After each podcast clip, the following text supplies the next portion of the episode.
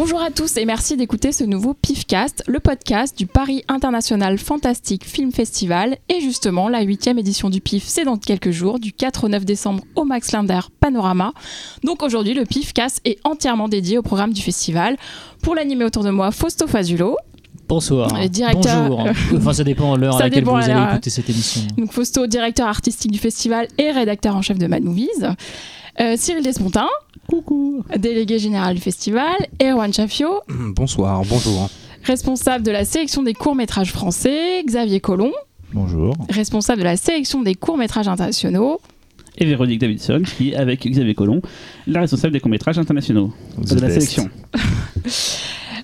Du coup, on va tout de suite commencer par parler de la compétition du PIF, puisque le PIF, c'est avant tout une compétition de films, n'est-ce pas ? De films fantastiques, de films de genre.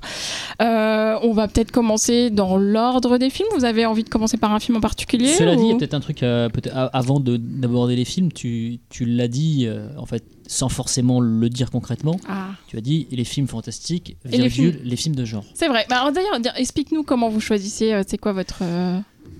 En fait, au début...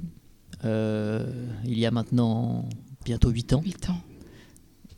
On était vraiment sur une ligne plutôt rigide de sélection, c'est-à-dire qu'on s'autorisait assez peu de sorties de route genresques autres que le fantastique au sens très large du terme.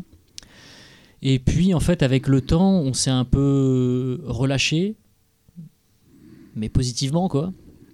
Et aussi, il a été question de manière très pragmatique de faire des choix qui allaient dans le sens de la qualité plutôt que de l'appartenance à un genre spécifique. Le souci, c'est que quand on a un festival qui s'appelle Paris International Fantastic Film Festival, il faut quand même répondre de manière claire à l'intitulé. Et si on s'écarte trop de la partie fantastique, on finit par être complètement hors sujet. Donc c'est un débat qu'on a eu plusieurs fois, Cyril et moi, concernant justement l'appartenance d'un film au genre fantastique ou pas. On avait eu l'année dernière ce débat concernant Bodied. Moi, à titre perso, j'étais pas pour le mettre dans la sélection. Finalement, l'accueil du film m'a donné totalement tort, puisque le film a été extrêmement bien reçu.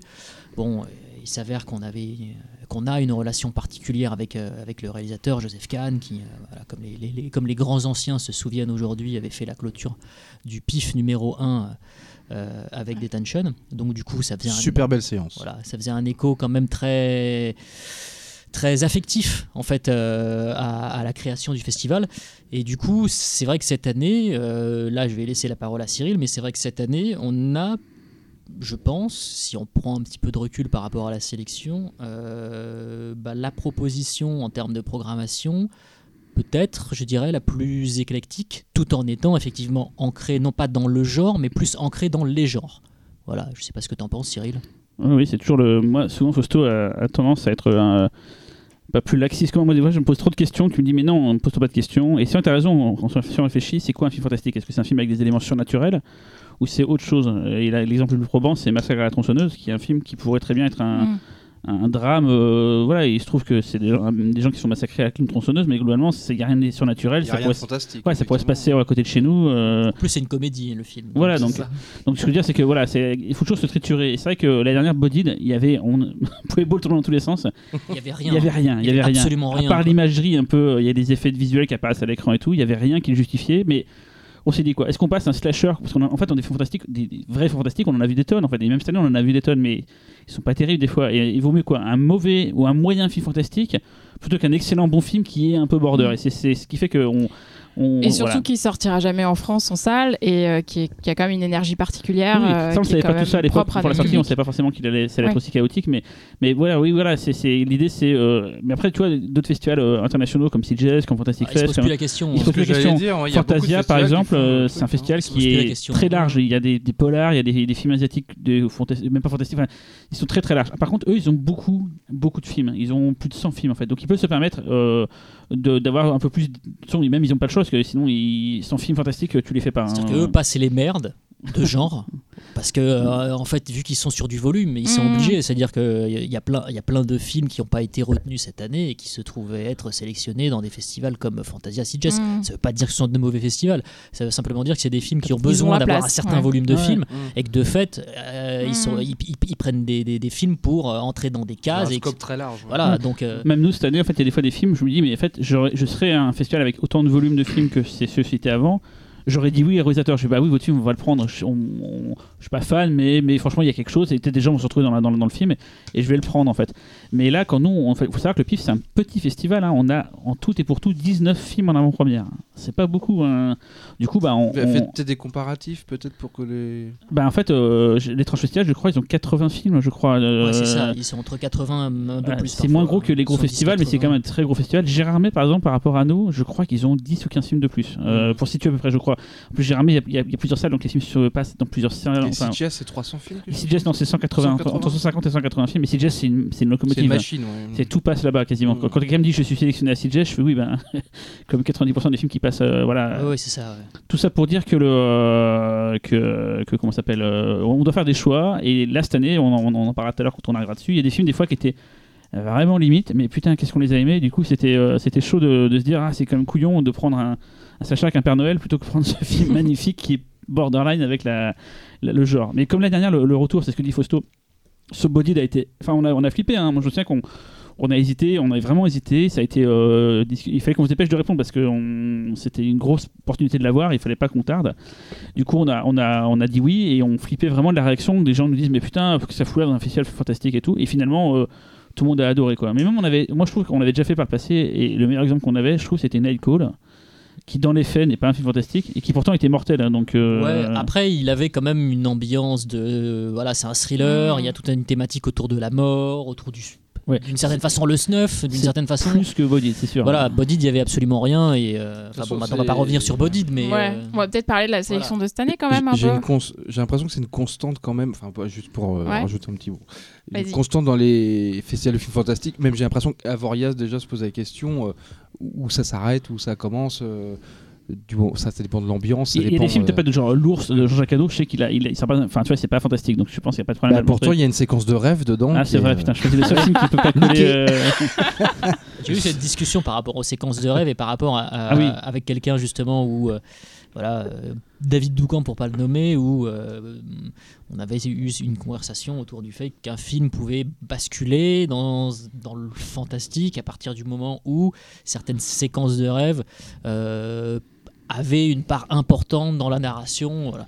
Donc c'est vrai que c'est des questions d'appartenance au genre, c'est une question assez passionnante. Après, après, il faut bien que des gens décident au final ce qui passe ou pas. Hein. Mais ce qui est important, c'est qu'on a décidé de faire dès le début un festival de films fantastiques, pas généraliste avec du fantastique. C'est vraiment, et c'est un genre qu'on estime assez peu montré en salle. Et le but, c'était quand même de donner cette visibilité à ce cinéma-là. Si demain, on commence à passer de moins en moins de films fantastiques, on s'écarterait de la route. Et là, quand Fausto a quand même lancé le sujet au début, mais c'est quand même très peu de films. Vous allez voir, il y en a très peu qui s'écartent quand même. 99% de la sélection est fantastique. Il n'y a pas à chier, quoi. Après, il y a des festivals qui font vraiment des sélections à part. Oui, à Strasbourg, ils ont un truc qui s'appelle les séances crossover. Voilà, et c'est des films qui sont genresques, mais qui ne sont pas vraiment fantastiques, mais qui, du coup, ont leur place. Mais eux, ils ont vraiment... On n'a pas parlé de Strasbourg, mais Strasbourg aussi, ils ont un peu plus que nous. Ils doivent avoir, je crois, 10-15 films de plus que nous, comme Gérardmer. Et pareil, du coup, le volume en plus permet de... Avec Fausto, on s'était posé la question l'année dernière d'ouvrir une case impact. On voulait, par exemple, montrer le dernier John Woo, par exemple. C'est pas fait, finalement, mais tout pareil, la toute première édition du PIF, ça les gens ne savent pas, mais on avait bataillé comme des fous pour avoir The Raid, qui, pour le coup, n'est pas fantastique, mais qui est tellement bourrin, tellement gore, que ça rentrait dans les cases, quoi. Et voilà, donc on a déjà pensé depuis toujours, mais bon, c'est l'occasion fait de la ronde, voilà quoi. L'expression à la con, je sais, l'expression fait de la ronde, mais tout à fait. J'assume, il n'y a pas de problème. Bon, parlons de la compétition. Oui, parlons de la compétition. Est-ce qu'on fait dans l'ordre de... Bon, on va faire dans l'ordre du site, c'est-à-dire dans l'ordre alphabétique. Ça, je l'ai en tête. D'accord. Ashura. Alors, c'est con de parler par celui-là en premier, parce que il se trouve que Talal Selami, qui est le réalisateur, est d'habitude avec nous, à côté de nous, au micro de ce podcast, à discuter avec nous de cinéma fantastique. Vous l'aurez compris, il n'y a pas du tout eu de piste.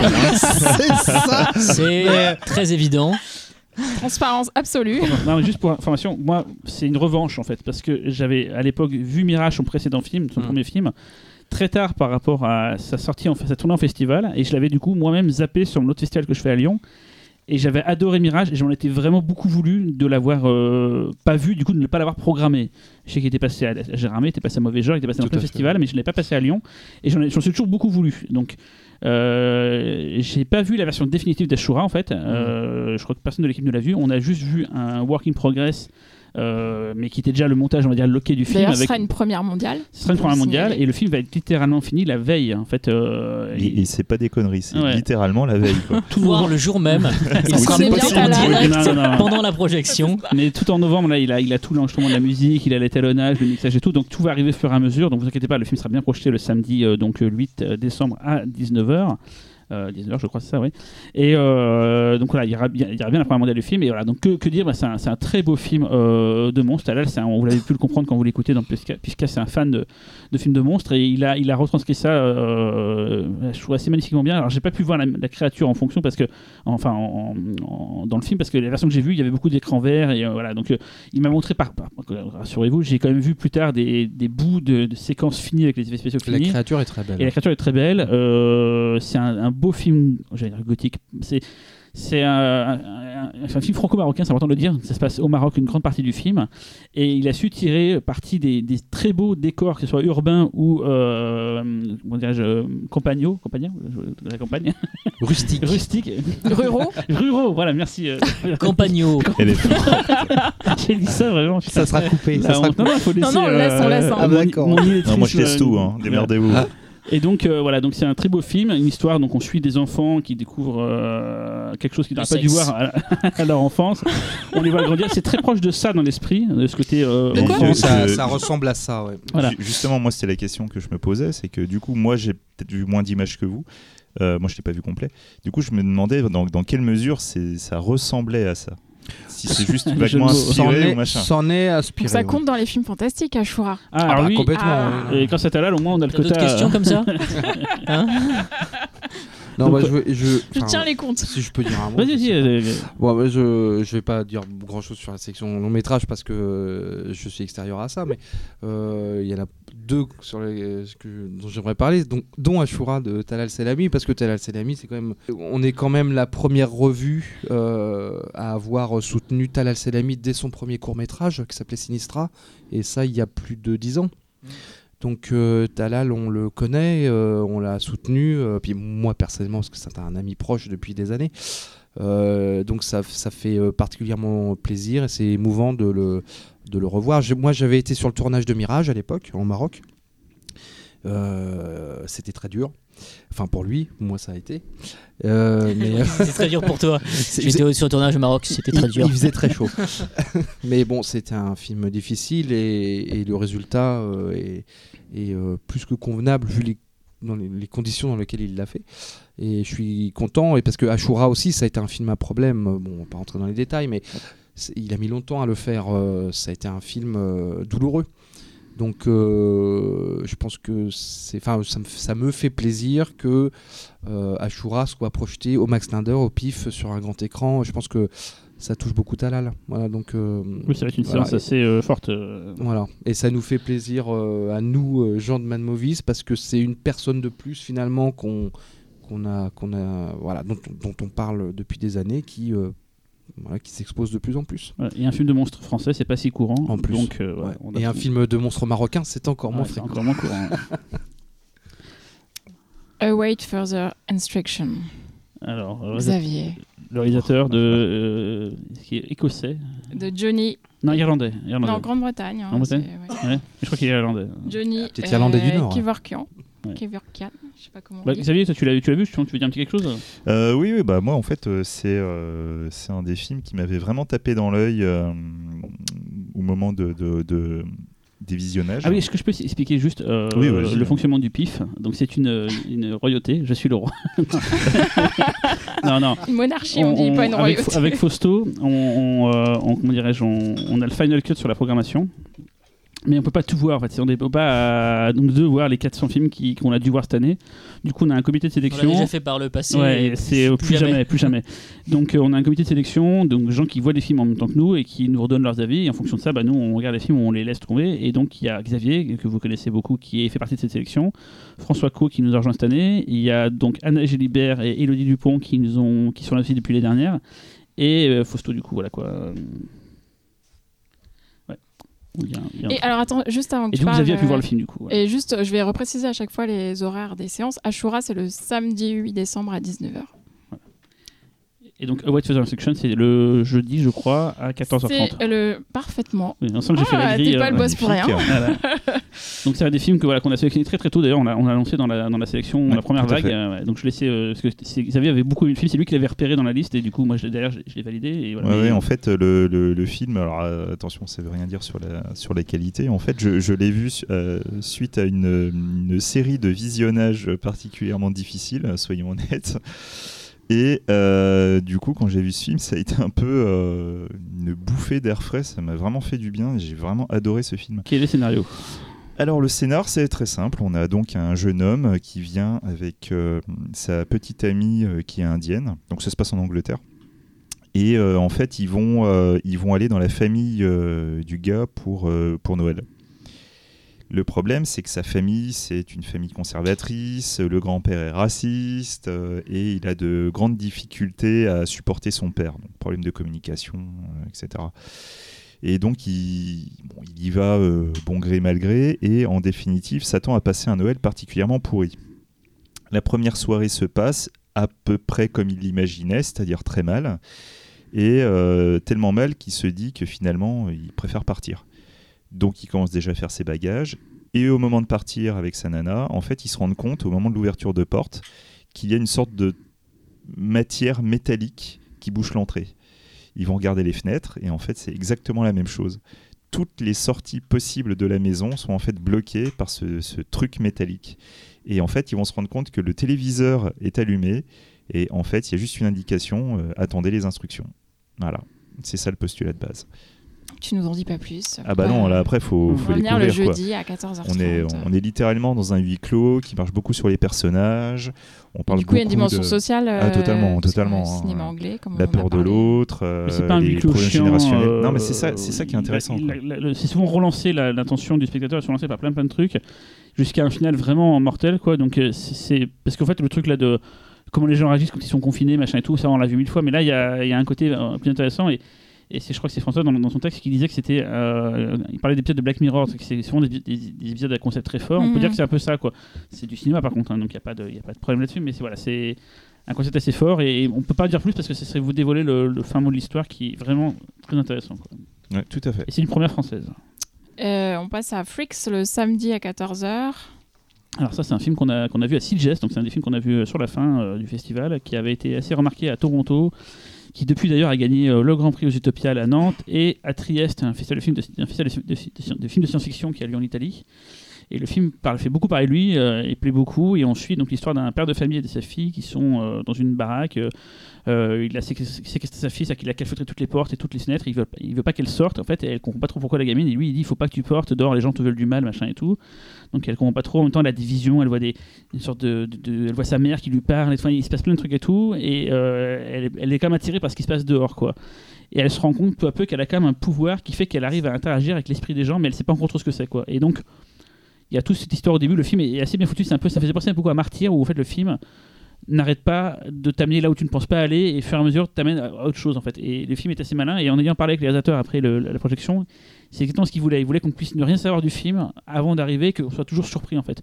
Et le film réussit à nous surprendre tout le long, et à la fin, je sais que pour tous ceux qui l'ont vu en tout cas avec nous, ça a été un coup de cœur pour quasiment tout le monde. Tout le monde a trouvé ce film vraiment mortel, c'est une des belles surprises du festival, et il y en aura d'autres, mais vraiment pour le coup c'est pas un des leaders, mais c'est un des films qui je pense va faire beaucoup parler de lui.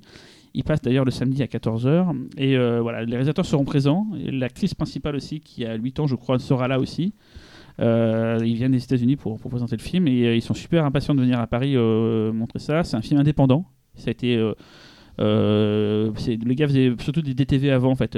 Ils ont fait le reboot de Leprechaun, ils ont fait des choses comme ça et tout, donc c'est pas des gens qu'on avait forcément repérés avant, mais peut-être que ça y est, c'est le film qui va les lancer un petit peu. Ça me fait penser un peu à des Adam Wingard, un mec qui avait fait beaucoup de DTV assez moyens, puis qui a explosé avec Your Next, et après qui a enchaîné pas mal de gros trucs. Surtout que le prochain, le remake était pas si mal que ça, quoi. Il y a des trucs qui étaient moyens, mais il y avait quand même de super idées. C'est vrai que ça changeait complètement dans la franchise, quoi.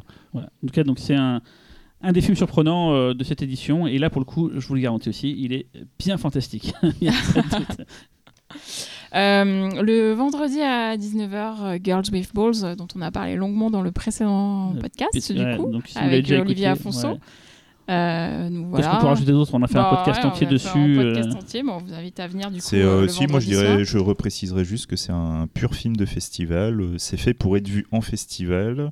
Et le réalisateur a juste envie de vous faire plaisir. D'ailleurs, l'équipe sera là, donc à 19h15 vendredi. On n'a pas encore. Là, à l'instant, on enregistre, on ne sait pas encore. Il y aura beaucoup de monde apparemment, mais on ne sait pas encore le nombre exact. J'imagine qu'il y a un peu d'effet de maquillage. Quelques-uns. Mais c'est surtout très drôle en fait. C'est autant une comédie qu'un film de genre. Et si tu viens chercher l'un ou l'autre, tu vas être content en fait, tu auras ce que tu veux. La comédie est un genre. Hein. Alors, film fantastique. Mais le film d'auteur français est un genre aussi. Premier film en compétition à être diffusé le mercredi à 14h30, Piercing. Alors, ça surtout, tu t'en parlais parce que tu avais suivi le projet. Tu m'en parlais depuis l'année dernière, celui-là. Je sais pas si tu te souviens de Piercing. J'avais suivi le projet en fait pour deux raisons. La première, c'est que Nicolas Péché, si on le prononce à l'italien, j'imagine que c'est comme ça. C'est un film américain, par contre. Oui, bien sûr. Bien sûr. Mais il y a beaucoup d'Américains d'origine italienne.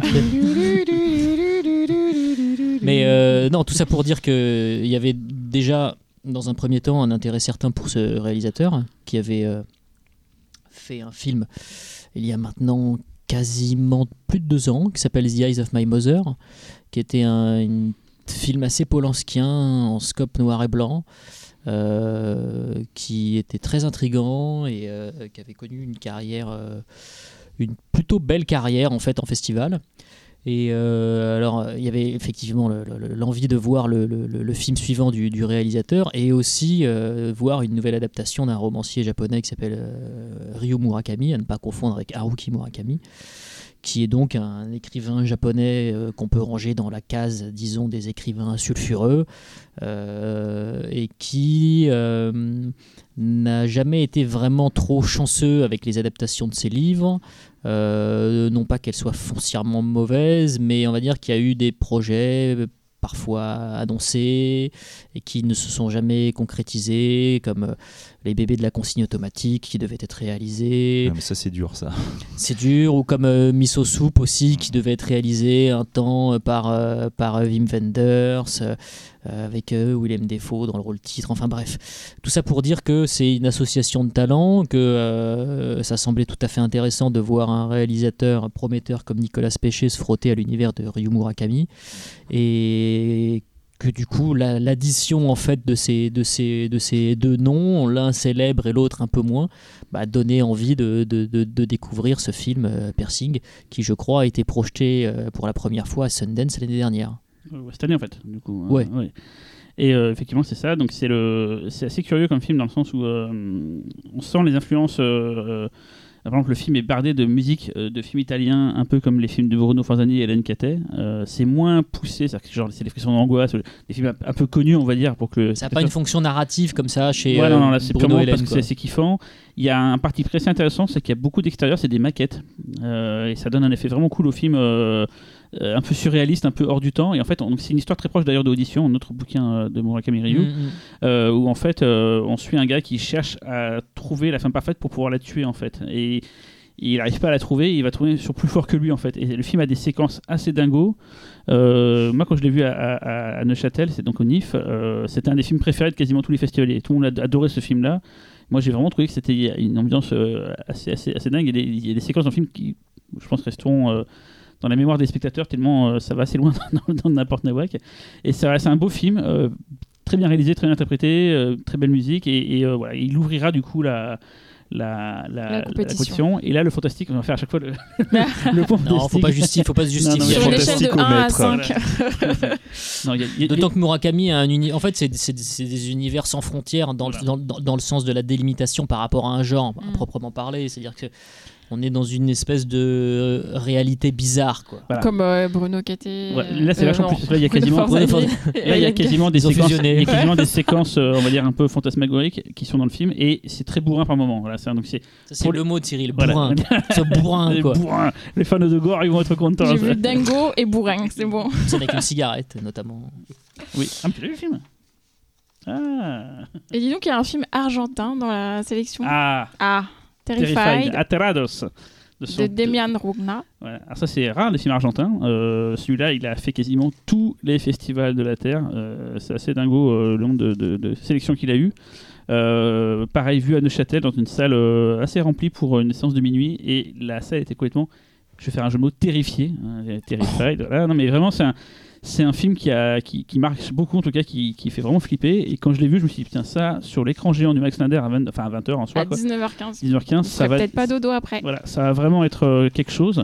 C'est un des films fantastiques les plus efficaces que j'ai vu de ma vie. C'est-à-dire qu'en fait, ça commence au bout de 10 secondes et ça n'arrête jamais. C'est-à-dire que moi qui suis super speed, ça me va bien parce que ça n'arrête jamais vraiment. C'est un film qui n'arrête jamais. Voilà, c'est pas très original.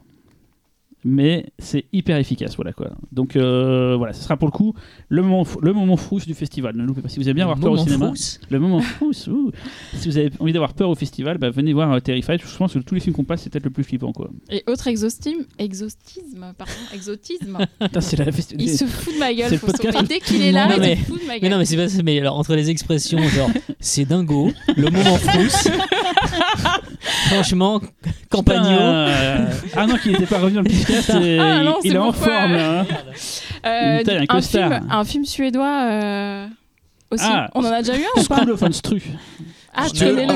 Ah, bah, on a eu des films scandinaves. On a eu Bridgend. C'est vrai, on a eu Bridgend. Et je crois que c'est à peu près tout. Voilà. Bridgend, c'était danois, si je ne m'abuse. Hein. Là, The Unthinkable. Là, c'est Unthinkable. Alors, c'est un film très curieux. C'est un film très... Alors, je vais faire un... Ah, c'est un film très Ikea dans l'esprit. Résume pas les films, va vite.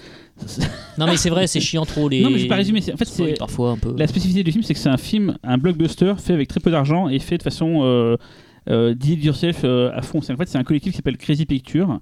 Ils font tout, ils font l'organisation, le scénario, les effets spéciaux, la photo, bon, limite ils font pas la musique, ils jouent pas dans le film. Mais en gros c'est un collectif de 5-6 personnes, 5 je crois. Ils font tout depuis le début, depuis leur premier court-métrage. Et là, c'est leur premier long-métrage. C'est un film qui a été hyper attendu en Suède, qui a été un énorme succès là-bas. Ça, t'as l'impression que ça a coûté 15 millions, ça n'a coûté que 2. C'est un film hyper impressionnant et ça raconte une histoire d'une invasion de la Suède par une entité, on ne sait pas trop quoi, venue d'ailleurs, peut-être... Ça, ça me plaît, ça. Peut-être d'à côté, c'est peut-être pas forcément extraterrestre. C'est un film sur les migrants, Erwan. Voilà. Désolé, ça va pas du tout t'intéresser. Ah ouais, je pensais plutôt extraterrestre. Et on suit du coup, une famille décomposée qui va se retrouver dans cette histoire-là, et c'est très impressionnant. C'est donc suédois, c'est assez rare comme tu le dis, et c'est vraiment lui pour le coup, c'est le blockbuster de la sélection, quoi. Voilà. Et dernier film de la sélection, Tous les dieux du ciel de Quarks. Donc là, Fausto et Erwan ont peut-être un mot à dire sur celui-là. Un petit mot, ouais. C'est vrai que chaque année, on a des retours des spectateurs concernant la présence plus ou moins importante de films fantastiques ou de genres français en compétition ou hors compétition. C'est vrai que cette année, on a donc 3 films français. Donc c'est plutôt, je me demande si c'est pas le chiffre le plus élevé. Non, on a fait pareil en 2015. On avait le film de Poirot, le film de Nachawati, le film de Adil Levick. On n'a jamais été à plus de 3. Ouais. Donc 3, on va dire que c'est vraiment notre fourchette haute. Tout ça pour dire qu'à chaque fois, ce ne sont jamais des choix par défaut ou simplement l'envie de proposer une production française parce que c'est plus simple pour tout le monde. On a déjà refusé des films français. On a déjà refusé des films français. On ne dira pas lesquels, mais on a déjà refusé. Quant à celui-ci, alors j'étais... totalement vierge avant de le voir. D'un point de vue cinématographique, je tiens à le préciser. J'avais pas du tout vu le court-métrage, en fait, duquel est tiré, adapté, le film de Quarks. Du coup, j'avais un regard hyper neuf sur l'objet cinématographique qui m'était proposé. Et ce que j'ai vraiment apprécié, c'était de découvrir un univers et son réalisateur, et un univers qui finalement ne se rattache à rien d'autre que la personnalité de son metteur en scène. Ma grande inquiétude, en fait, quand je vois des films de genre français, c'est de pouvoir déceler très rapidement, en fait, toutes les influences, la digestion des influences, voilà, ouais. la lignée dans laquelle le réalisateur souhaite s'ancrer. Et là, en fait, j'avais des a priori, hein, comme toujours. Hein, j'avais pas envie de voir une sorte de Gaspard Noé, Mitz, Fabrice Duvels, Mitz, je ne sais trop qui. Et effectivement, j'ai vu tout autre chose. J'ai vu du Quarks. Voilà, j'ai vu un film de Quarks. Et ça fait pas. C'est pas ça qui fait la qualité du film. Hein. On peut avoir une personnalité et puis proposer des choses qui cinématographiquement sont pas très très intéressantes. Là, le film est intéressant. Le premier truc qui m'a marqué, c'est vraiment l'univers en fait que déploie Quarks. Et c'est la qualité de ses interprètes. Et la façon dont il croit en son histoire, puisque c'est quand même une histoire qui nous amène assez loin et qui est très audacieuse dans sa façon de flirter avec plein de genres à la fois. C'est-à-dire que c'est quand même, quand on prend un petit peu de recul par rapport à ce qu'est le film, c'est quand même une entreprise assez risquée, puisque cette addition en fait, d'univers, pour en faire qu'un seul, pourrait aboutir à quelque chose d'absolument indigeste. Et là, en fait, le film est hyper organique, quoi. Et ça, c'est à mon sens sa qualité principale. Au-delà du fait que, par rapport au budget dont il a disposé, je pense qu'il nous le racontera lors de la session de questions-réponses. C'est, je pense, un tour de force. Je vais dire juste un petit mot parce que Quarks c'est pareil, ça fait partie des gens, on a été les premiers à en parler dans Mad Movies, on a soutenu ses premiers cours, il y a presque, alors, je sais pas, je suis nul en mémoire. Je pense que ça fait quasiment 10 ans. Hein. Ça fait quasiment 10 ans, ouais. Et c'est quelqu'un qui a évolué, ses premiers courts-métrages étaient... des choses un peu farfelues, on va dire presque à la Groland, entre John Waters, Groland, c'est ça. C'était très belge quoi, des trucs un peu. Il est belge ? Il n'est pas du tout belge, non. Mais il y avait cette espèce d'humour un peu trash, un peu stupide. Voilà, donc il y avait des travestis, des nains, c'était des nains travestis, les meilleurs. Des nains travestis, ouais, il y avait cette espèce de cirque permanent. Après, il y a eu une césure avec son court-métrage Nuit Noire. Qui revenait à la réalité, enfin, qui était quelque chose de plus sombre, de plus direct, de plus rough. Il quittait un peu cet univers un petit peu baroque, guignol. Et après, il y a eu ce court-métrage que j'avais vu à l'époque, qui a fait tous les festivals. Hein. On vient sur le court-métrage qui a précédé le long. Un ciel bleu presque parfait. Un ciel bleu presque parfait a fait... il a eu 100 prix, je crois. Enfin, j'ai eu la fierté d'être le deuxième festival au monde à le passer à Mauvais Genre. C'est un court-métrage qui a été triomphal. Donc moi j'étais très content qu'il enchaîne avec le long métrage, et apparemment le long métrage il est passé à CGS. Il a fait pour le moment plusieurs festivals en Europe, voilà. Mais c'est la première française, tout comme d'ailleurs c'est Kibble, c'est la première française aussi. Et je pense que Quarks va quelqu'un qui va percer quoi. Je pense que c'est un film qui va faire son petit effet. Après c'est pas un film grand public je pense. Mais il est moins. En fait, il est beaucoup moins niche que ce que je croyais. D'accord. Parce que moi, j'ai pas vu le long métrage. Ouais, il est beaucoup moins niche que ce que je croyais. Alors après, de là à dire que c'est un film qui est. C'est pas le grand bain. Voilà. Hein. C'est pas non. C'est un film qui est forcément clivant. Enfin, qui sera forcément clivant, j'imagine. Mais le film est. Je pense qu'on peut amener quelqu'un qui n'est peut-être pas forcément hyper familier avec le genre de manière générale, ou qui n'a pas d'affinité, on va dire, profonde avec le fantastique. Et justement, il pourra y trouver des qualités, comme je disais, liées à l'interprétation, liées à cette espèce de proposition un peu protéiforme. Alors c'est aussi, juste pour, tu me parlais de ça, il y a un détail qui est assez rigolo, qui était déjà présent dans le court-métrage, c'est la comédienne du film qui a ce visage très particulier quoi. Et tout le monde est persuadé que c'est un maquillage et or c'est son vrai visage qui joue la sœur dont s'occupe Jean-Luc Couchard, voilà, tout à fait ouais. et qui travaille même comme mannequin à New York, parce qu'elle a un visage très très très particulier, c'est le moins qu'on puisse dire. Ah ouais, mais en fait on a eu un... Ce n'est pas un maquillage spécial. Ouais, on a eu un court-métrage l'année dernière avec Véro qui était justement où c'était l'héroïne principale et qui était une sorte de version fantasmée de sa vie de mannequin. D'accord. Ah mais bien sûr. Et c'est le court nous avait quand même marqué. Hein, on l'a pas pris je crois parce que c'était pas fantastique. C'était vraiment très très fantasmé, mais il faisait son effet quand même, c'était assez étonnant. J'ai vu ce court-métrage au festival Même Pas Peur. Ouais. Je l'ai vu, tout à fait. On la voit en séance de shooting, tout ça, etc. Exactement, ouais. C'était assez éprouvant comme cours. Ouais, non mais vraiment, c'était assez étonnant. C'est juste que je voyais pas comment nous on pouvait le passer au pif. Mais tu vois, la preuve c'est que je m'en souviens encore, hein, donc il était marquant.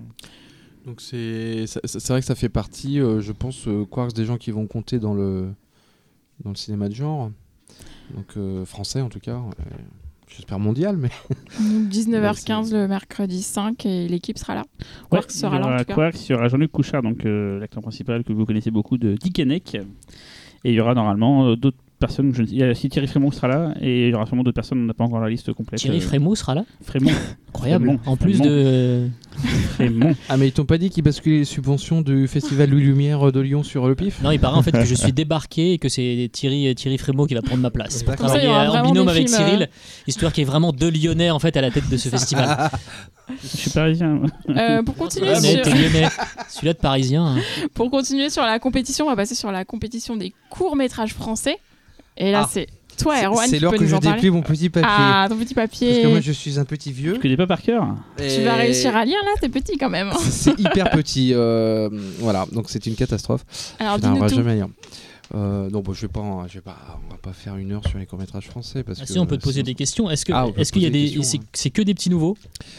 C'est que des premiers ? Non, parce que, en fait, le truc, c'est vrai que... c'est une chose dont on avait déjà évoqué l'année dernière, c'est qu'en fait quand un festival commence à avoir plusieurs années d'existence, il y a des réalisateurs qu'on rencontre lors des premières éditions et qu'on retrouve quelques années plus tard. Là c'est que des nouveaux là. C'était Arthur Moller la dernière qui avait venu avec Scaramouche qui a gagné, alors qu'il avait gagné la deuxième édition avec Jiminy quoi. Alors, tu sais quoi, c'est un truc en tout cas pour le pif, j'ai décidé dès la première édition de n'avoir rien à foutre de qui avait fait le film. Je ne sais même pas qui est le réalisateur quand je regarde le film en fait. Je regarde même pas la fiche technique, rien. Et oui, je vois le nom. Mais il nous ment, et ça. Mais un jour, il verra qu'il a eu reçu des courts-métrages, tu sais, il y a Carpenter par exemple qui lui a envoyé un court-métrage de manière tout à fait anonyme, tu vois. Mais il a raison, il faut pas se baser là-dessus. Non, je me base uniquement sur le film, comment je ressens le film, et après je regarde, il a déjà été au pif. C'est l'inverse de Cyril en fait. Tu vois, Cyril il prend Ashura parce que c'est Talal par exemple. Tu vois, ça. Il vient. Non mais là par exemple, tu vois, c'est une des premières années dans le pif, enfin pour les courts-métrages français, qu'il n'y a pas de réalisatrice. Ah, tu vois, l'année du. Il était temps. Tu vois, l'année du comment ça s'appelle, MeToo. Donc bon, ça c'est mon esprit punk, tu vois. Attends, je n'ai pas pu mon impression de faire un gros fuck. Non, c'est même pas fait exprès. C'est ce que d'habitude on prend. Enfin, il y a souvent un ou deux films. Il y en avait deux la dernière, mais une des deux, on a dû passer le film en ouverture. C'est ça. Il n'y en a pas dans le long métrage, je crois. On n'a pas de réalisatrice. Non. Non. Cette année, il n'y en a pas. Ouh. Ouais. Film à mauvais coton. Je crois que dans Crazy Picture, il y a une meuf dans le collectif. Non, il n'y a que des mecs. Cette année, il n'y en a pas. Donc moi, c'est pareil, il n'y a que des mecs, mais je m'en fous. Enfin, je regarde le film et puis je vois s'il me plaît ou pas, et puis c'est tout. Alors, il faut que je parle des films, c'est ça ? Non, en tout cas, tu peux expliquer comment tu as fait ta sélection, du coup, juste... j'ai reçu 110 films à peu près, j'en ai choisi 6, j'aurais pu en choisir un peu plus, mais bon, après, on en discutait, hein. Je trouve qu'une séance de 1h30 de court-métrage, pour moi, ça suffit. Enfin, ça peut aller jusqu'à 1h45, bon, l'année dernière, ça faisait 1h45, mais au-delà d'1h45, on va dire, c'est lourd parce que les courts-métrages, il faut se replonger dans un univers à chaque film et c'est compliqué. Là, on a un peu augmenté la durée, parce qu'avant c'était 20 minutes maximum, là on a augmenté à 30 minutes. Donc ce qui fait qu'il y a un court-métrage de 30 minutes cette année. Alors, je vais repartir sur ce qu'on parlait au début, sur le genre, la limite du genre, etc. J'ai vu un court-métrage absolument formidable en noir et blanc de 30 minutes qui était extraordinaire, mais pas du tout fantastique. Voilà, donc je ne l'ai pas pris. Mais bon, je pense qu'il aura une carrière, mais c'est difficile des fois de... Voilà. Il y a parfois des courts-métrages qui ne sont pas fantastiques, qui nous sont envoyés. Des fois, ils sont bien, des fois, ils ne sont pas bien, donc il n'y a pas de problème. Tu écris au réalisateur, admettons, pour ce court-métrage. Alors, ce court-métrage-là, j'ai dit, oui, je n'ai pas pris votre film parce qu'il n'est pas fantastique, enfin, pas assez fantastique, en tout cas, pour le PIF, mais je lui ai dit que je trouvais son film formidable. Ouais. Mais... là, il y a un film de 30 minutes. Il m'a dit, bah prends-le, connard, alors. Bah, c'est ça. Pourquoi tu le prends pas, connard? Non, là, il y a un film de 30 minutes qui... moi, j'ai toujours fait une crise à Cyril Despontin pour pas dépasser les 20 minutes, parce que... Despontin, comme despote. Despontin. Comme Mesrine, ça. Putain. Chaffiot. Bon, parce que je trouvais qu'un court-métrage de plus de 20 minutes, c'était un peu dur dans une séance. C'est vrai, je dis pas isolé. Hein, c'est déjà suffisamment chiant, les courts-métrages, je veux dire. c'est quand même un format à la mormoilleneux, donc si en plus ils font plus de 20 minutes... Mine de rien, le court-métrage de Quarks, la dernière, on l'a pas passé parce qu'il faisait plus de 30 minutes. Voilà, sinon on l'aurait passé. Non, c'est parce que je travaillais à Mauvais Genre et je voulais l'exclure pour Mauvais Genre. Je t'ai donné l'excuse bidon, en fait. Et c'est après, le pif, c'est après Mauvais Genre, il est bêta. Hein. Il est con, lui. Ah, les mecs, ils se vénèrent, tu sais, au micro, tu sais. Genre. Et donc là, il y a Les Appelés qui durent 30 minutes, mais que je trouve super, parce que ça, c'est un film... Quoi, il y en a quand même un qui fait 30 minutes? Ouais, oui, c'est putain, mais tu te fous de la gueule du monde, là. C'est 30 minutes. On va changer cette programmation immédiatement. Non, mais de toute façon, tu viens jamais. Non, mais tu les vois pas passer. Ah non, c'est sûr. Un film fantastique qui se passe dans les années folles, tu vois, juste après la Première Guerre mondiale, ou juste avant. Dans les années 30, c'est un film de 30 minutes sur les années 30. Non, dans les années 20. Et c'est vraiment, pour moi, le genre de fantastique, c'est une espèce de réponse à la Hammer, c'est-à-dire comment pourrait être un Hammer à la française, finalement. Un marteau, quoi. Voilà, un marteau, comme la chanson de Claude François. Surtout à tuer le game, là, je crois que... Et ça s'appelle Les Appelés. Non, mais toi, tu remarqueras, dès qu'il ne s'agit pas du long métrage... ça rigole. Ça m'intéresse pas. Si on peut aller vite, aussi sur la sélection internationale qui intéresse absolument personne. Non, mais attendez, on va peut-être parler quand même du jury court-métrage français. On interrompt... Le pauvre. Ah non, mais il avait fini, non? Juste pour dire qu'il y a 6 films. Non, mais c'est pas la peine de s'épancher. Cyril, il veut savoir, il le dit pas là, mais en fait, il veut savoir quel est le plus bourrin. Il voulait savoir quel est le plus dingo. Le plus dingo. Je dirais que c'est Graine le plus bourrin, parce que ça, c'est vraiment du fantastique pur et dur. Moi, ce que je peux dire, c'est que je m'occupe de mettre les photos sur le site web, et du coup, je ne vois tes courts-métrages, surtout au début, qu'en photo. Et là, c'est un truc qui fait penser un peu à Children of the Corn. Est-ce que ça a rien à voir au... Il y a des enfants du maïs. C'est l'histoire de monstres. Ouais, avec un sous-texte écologique sûrement. Mais c'est vrai, Graine, c'est peut-être le plus, on va dire, frontalement fantastique, parce qu'il y a des monstres. Il y en a un avec des carottes aussi, non? Oui. C'est qu'on aime bien les carottes au podcast. Bella Croquet, oui. Bella Croquet, c'est on va dire, du fantastique light, un peu... policé, un peu comédie musicale, très graphique. Il y a un côté les très mignon du Dr T le visuel, hein, j'ai l'impression. C'est très mignon. Alors après, moi j'aime bien beaucoup The 9 Billion Names. Enfin, je les aime tous beaucoup. Sinon, dès que ça parle de doigts, Véronique, moi celui qui m'intéresse vachement, c'est Déguste, en fait. Je sais pas, Déguste, le peu que j'en ai vu. Déguste, il dure 4 minutes et j'aimerais bien. Alors, je ne sais pas encore quel ordre on va le passer, parce que ça dépend des formats. C'est un peu, voilà, on peut pas toujours passer dans l'ordre que je veux. Mais j'aimerais bien que Déguste soit à la fin, parce que c'est vraiment ces 4 minutes où tu vois un plat se faire concocter, on va dire, en macro, et du coup ça devient fantastique, t'as l'impression de voyager sur notre planète. Et donc c'est un petit clin d'œil pour juste aller avant, parce que comme la séance est à 11h, ça va ouvrir l'appétit des spectateurs. Sinon tout à l'heure on en parlera de Peter Strickland, et je crois que c'est un rapport avec ce court-métrage. Ah bon? Ouais, on en parlera tout à l'heure. Voilà, juste pour finir, il y a Timésis qui est un film de l'école 3IS, et ça c'est souvent... Enfin, je tiens à prendre des films d'école, de fin d'études. Voilà. Parce que... le petit mot sur Timésis, c'est une première mondiale en plus. En plus, c'est une première mondiale. Ouais. Et c'est pas la première fois qu'il y a des courts-métrages de 3IS. C'est une école qui est assez prolifique en talent. Voilà. La dernière, il y en avait 2, je crois. Et du coup, Nan Milan, tu l'as même pas parlé de lui, en fait. Non, parce que j'ai l'impression qu'il faut que je me presse. Non, et si en plus ils nous écoutent, ils vont se dire putain, c'est salaud. Non, mais moi je peux en parler, il n'y a pas de problème. J'ai l'impression qu'il faut écourter. Donc, alors, The 9 Billion Names of God, c'est tiré d'Arthur C. Clarke, donc l'auteur de 2001, l'Odyssée de l'espace. Et bon, alors moi, ce sont des thématiques qui me passionnent, j'avoue. Si tu mélanges la science, la métaphysique, Dieu, la science-fiction et tout ça, ça me parle. Ça donne Erwan Chaffiot. Voilà, ça donne Erwan Chaffiot. Voilà.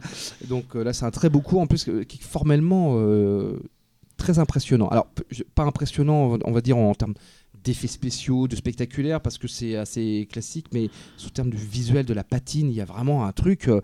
Et je pensais que c'était un court-métrage qui avait coûté très cher. En fait, on en a parlé dans l'avant-dernier Mat, je crois. Tout à fait, ouais, ouais. Et en fait, pas du tout.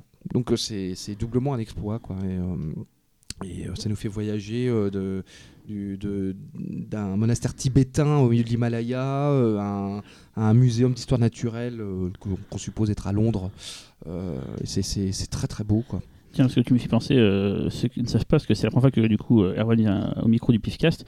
Erwan, oui, parce que je suis jamais invité. Voilà, mais il est le rédacteur de la rubrique Made in France dans Mad Movies depuis genre. Ça fait 13 ans. Voilà, qui est une rubrique pour ceux qui ne savent pas, mais ça m'étonnerait, qui cherche à montrer un auteur de films, de court-métrage fantastique français. Oui, alors maintenant on a élargi un petit peu. Maintenant, on a élargi. Nouvelle formule oblige, nous avons élargi nos horizons. Oui, oui. Et du coup, quand on a fait le festival avec Fausto, quand on a eu l'idée de faire le PIF, bah, pour cette section de court-métrage français, forcément, on ne s'est pas trop cassé les couilles, on est allé voir Erwan, vu qu'il connaissait un peu tout ça. Sûr, quoi. Vous avez été un peu feignant sur ce coup-là. Oui, mais on avait surtout besoin d'une expertise dans le court-métrage, qui nécessite tout de même une expertise, parce qu'il y a quand même, des réseaux dans le court-métrage, il y a quand même des noms dans le court-métrage, il y a quand même... Voilà, mine de rien, je le fais aussi une sélection à faire, mais elle se fait... On va y revenir après sur Véronique et Xavier, qui eux justement ont repris le flambeau de Benjamin Leroy, qui faisait la sélection des courts-métrages pendant 5 ans. Et là, ils en ont plus chier que moi, hein, parce qu'ils en voient 10 fois plus que moi. Et eux, ça fait, on en parlait tout à l'heure, mais ça fait, c'est votre troisième sélection. Ouais. Voilà. Ouais. Mais là, on va parler du jury, après on va... Alors, ce jury... Alors, juste d'ailleurs, on peut rappeler que pour la compétition long métrage, c'est le public qui vote pour les à chaque fin de séance. Les courts métrages internationaux aussi. Les courts métrages français aussi. Mais il y a un jury donc, qui est composé cette année de Julie Gayet, donc qui est actrice, mais qui du coup son lien avec le genre, c'est qu'elle est productrice et elle a produit outre Meurt, Monstre Meurt, qui vient de sortir dans les salles, elle a produit aussi Grave, qui avait été le grand gagnant du PIF il y a 2 ans. Donc Julie Gayet. Ensuite, il y a Olivier Abou, qui a peut-être fait un des meilleurs films français fantastiques. Voilà, Abou portant. Ouais, non, mais s'il doit y avoir 3-4 films français fantastiques de ces 20 dernières années qui sont vraiment top, il y a Territoire, hein, donc d'Olivier Abou. Et Olivier Abou, là, il a fait entre-temps des séries télé. Et là, il vient de tourner un nouveau film qui s'appelle Fury, qu'on a hâte de voir, qui est très prometteur. Ensuite, il y a The Toxic Avenger, qui était d'ailleurs un des invités l'année dernière, parce qu'il a fait la BO de Moutafokaz. C'est aussi un artiste électro que personnellement j'adore. Et donc je suis très content qu'il soit là. Et c'est grâce à lui cette année qu'on aura une belle musique pour la bande-annonce de Xavier, la bande-annonce qui sera avant chaque séance. C'est sur une musique de Toxic Avenger qui d'ailleurs. Enfin, c'est la bande-annonce du PIF. Hein. C'est Xavier qui l'a fait, mais. La bande-annonce de Xavier, c'est son film de vacances, mais en musique par Toxic Avenger. C'est le morceau Road Rage qu'on entend dans Moutafokaz, qui servira de base pour cette bande-annonce. Donc voilà. Ensuite, on a Balak, Last Man. Last Man, c'est le scénariste de Last Man. C'est aussi le scénariste de beaucoup de choses qu'on a passé à la soirée Bobby Pills en juin dernier. Par exemple, c'est lui qui a scénarisé Pipoudou and the Superfuck Frank, qui a co-scénarisé Vermine. Voilà, donc il a fait Last Man, il a fait la BD Last Man, il a aussi la série télé Last Man, il fait beaucoup de choses, donc on est très content de l'avoir. Julien Maury. Et donc il y a Julien Maury qu'on a réussi à extirper d'Alexandre Bustillo. C'est un peu comme Basket Case en fait. Ouais, c'est ça. Il y en a un qui est dans le panier de l'autre. Et en plus, je sais qu'il nous écoute, donc c'est d'autant plus drôle de dire ça, quoi. Donc voilà, donc Alexandre, tu veux pas faire le jury depuis des années parce que tu veux pas, vu que t'es rédacteur à Mad Movies, voilà, bah, cette année on a pris ton Julien. Il n'est pas rédacteur à Mad Movies, il collabore encore de temps en temps, mais on va dire que c'est quelqu'un qui a un sens de la déontologie extrêmement élevé et qui du coup préfère ne pas tout mélanger. Et on a souvent demandé à Julien. Alors que Julien s'en fout. Non mais on a souvent demandé. Il est un homme libre simplement. On a souvent demandé à Julien, Alexandre, ça fait 3-4 fois. Même je crois pour la deuxième édition on leur avait demandé à l'époque et tout, et à chaque fois on pouvait pas. Et cette année j'ai dit Julien, mais écoute, s'il n'y a pas Alexandre, tu veux quand même venir? Il fait bah ouais, qu'il est venu, voilà. Donc moi je dis que ça sonne le début de quelque chose. Ouais. Qui peut être une fissure, probablement une nouvelle vie qui s'annonce pour lui.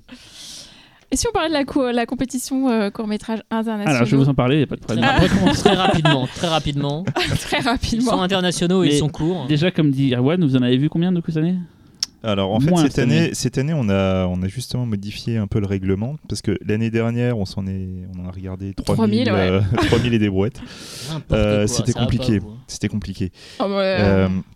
Donc du coup, on a décidé de changer sensiblement le règlement. Et en fait, cette année, on en a juste eu 700 à regarder. Ouais, ça va. Ça va, c'était plutôt raisonnable. Tout de suite, c'était mieux. Je me rends compte qu'il y a juste 7 fois plus de courts-métrages dans le monde qui a été fait en France. Bah, t'imagines, 100 pour la France, c'est beaucoup. Pays, en fait. Non, après, je tiens quand même à rajouter un petit détail, c'est qu'il y a les courts-métrages qu'on nous propose, et il y a aussi les courts-métrages qu'on va chercher. Ouais.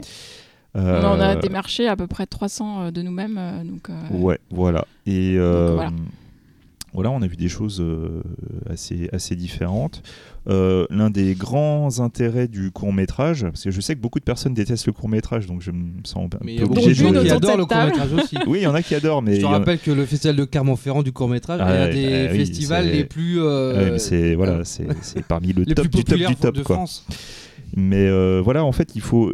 L'un des intérêts du court-métrage, c'est aussi de voir une sorte d'instantané de l'écriture actuelle qu'on va voir, en fait, avec un petit décalage d'un an ou deux sur les films. Et du coup, on peut déjà voir certains sujets. Totalement, ouais. Voilà, qui... C'est des tendances très, très réactives. Exactement. C'est aussi les tendances de la technique, de ce qu'on peut faire avec très peu d'argent. Oui, non, mais il y a ça aussi. Mais tu vois, beaucoup de drones maintenant, je pense. Tu vois, typiquement, dans les discussions que j'avais avec Véronique, c'est vrai qu'au niveau technique, drone, alors putain, on s'en est tapé, mais tout le temps du drone. Sûrement, enfin, comme vous avez vu comme moi, au niveau technique, le court-métrage, depuis quelques années, a bondi. Non, mais c'est assez étonnant. Dans le 93, tu dis, le court-métrage, blog, ouais, parce que je veux dire, faut arrêter de dire n'importe quoi. S'il n'y a pas plus de court-métrages à Bondy que dans le reste de la France. Non, mais très, très souvent, on a cette expression de court-métrage. Oui, c'est une sorte de petit film, mais les gens disent ça un peu de manière. Oui, c'est un petit film. Maintenant beaucoup plus impressionnant qu'avant. C'est le laboratoire de choses. Ouais, mais je vous garantis que là, cette année, on a vu des courts-métrages. Ça fait vraiment la gueule d'un film, quoi. On vous dit pas que c'est un court-métrage, vous allez le deviner juste à la durée, quoi. Sur le moment, vous verrez. Ah, ça, oui. Je vois pas le rapport avec les macarons, franchement. N'importe quoi, cette conversation. Genre, les films à Bondy, les macarons, la durée, n'importe quoi. Parce que c'est vrai que le côté. Tu regardes le film. Ah oui, le générique arrive au bout de 5 minutes. Ah, oui, c'était un court-métrage que je regardais finalement. Non, mais par exemple, au niveau de l'écriture, pour parler d'une sorte d'instantané au niveau de l'écriture, c'est typiquement les réactions au mouvement MeToo.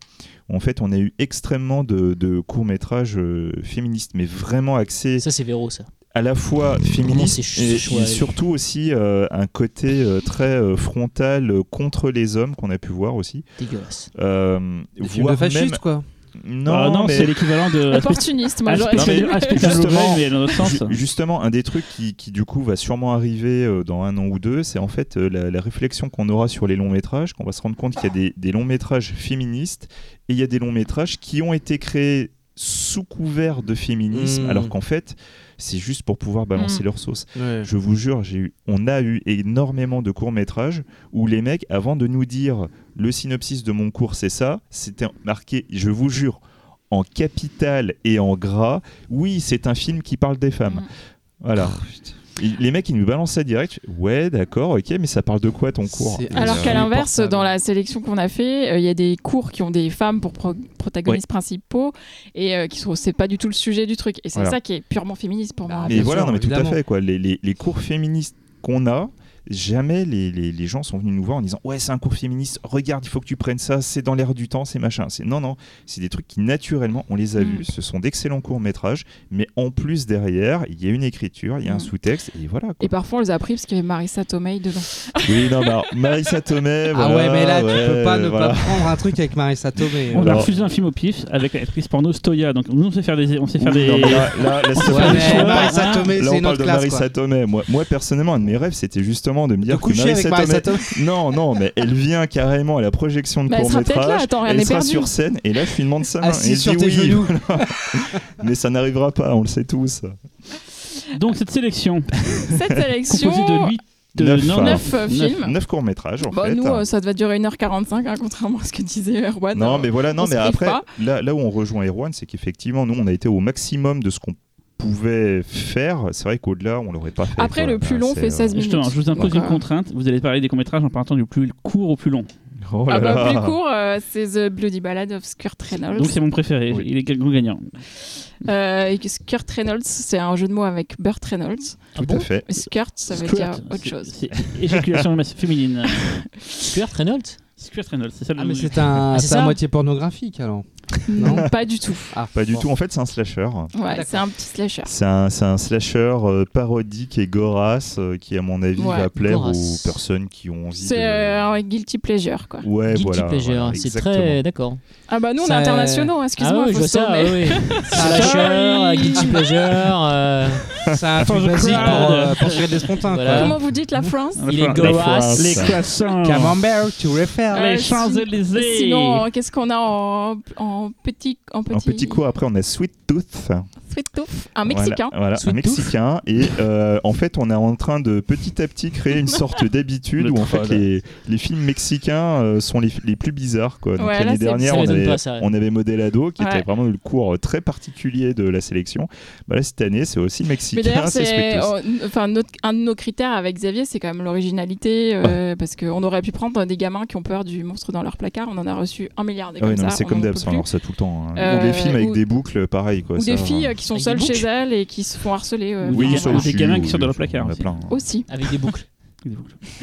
Donc ouais, là c'est vraiment hyper original, Sweet Tooth. On va pas dévoiler le pitch. Non, voilà. Et dans les trucs qu'on aime beaucoup, et Sweet Tooth rentre tout à fait dans cette optique, c'est cette capacité à faire du fantastique grâce à l'écriture. Ouais. Il n'y a pas forcément zéro une blinde moyen. D'effets spéciaux, il y a très souvent zéro moyen, mais en fait tu arrives à avoir du fantastique crédible et du fantastique qui te fait vraiment adhérer, quoi. Et c'est typiquement le genre de cours qu'on aime, quoi. On a The Blue Door aussi qui est assez court. Ah oui, il est assez court. Donc, en fait, ce cours, ça c'est un peu pour les fans de Game of Thrones, puisqu'il y a Gemma Whelan dedans.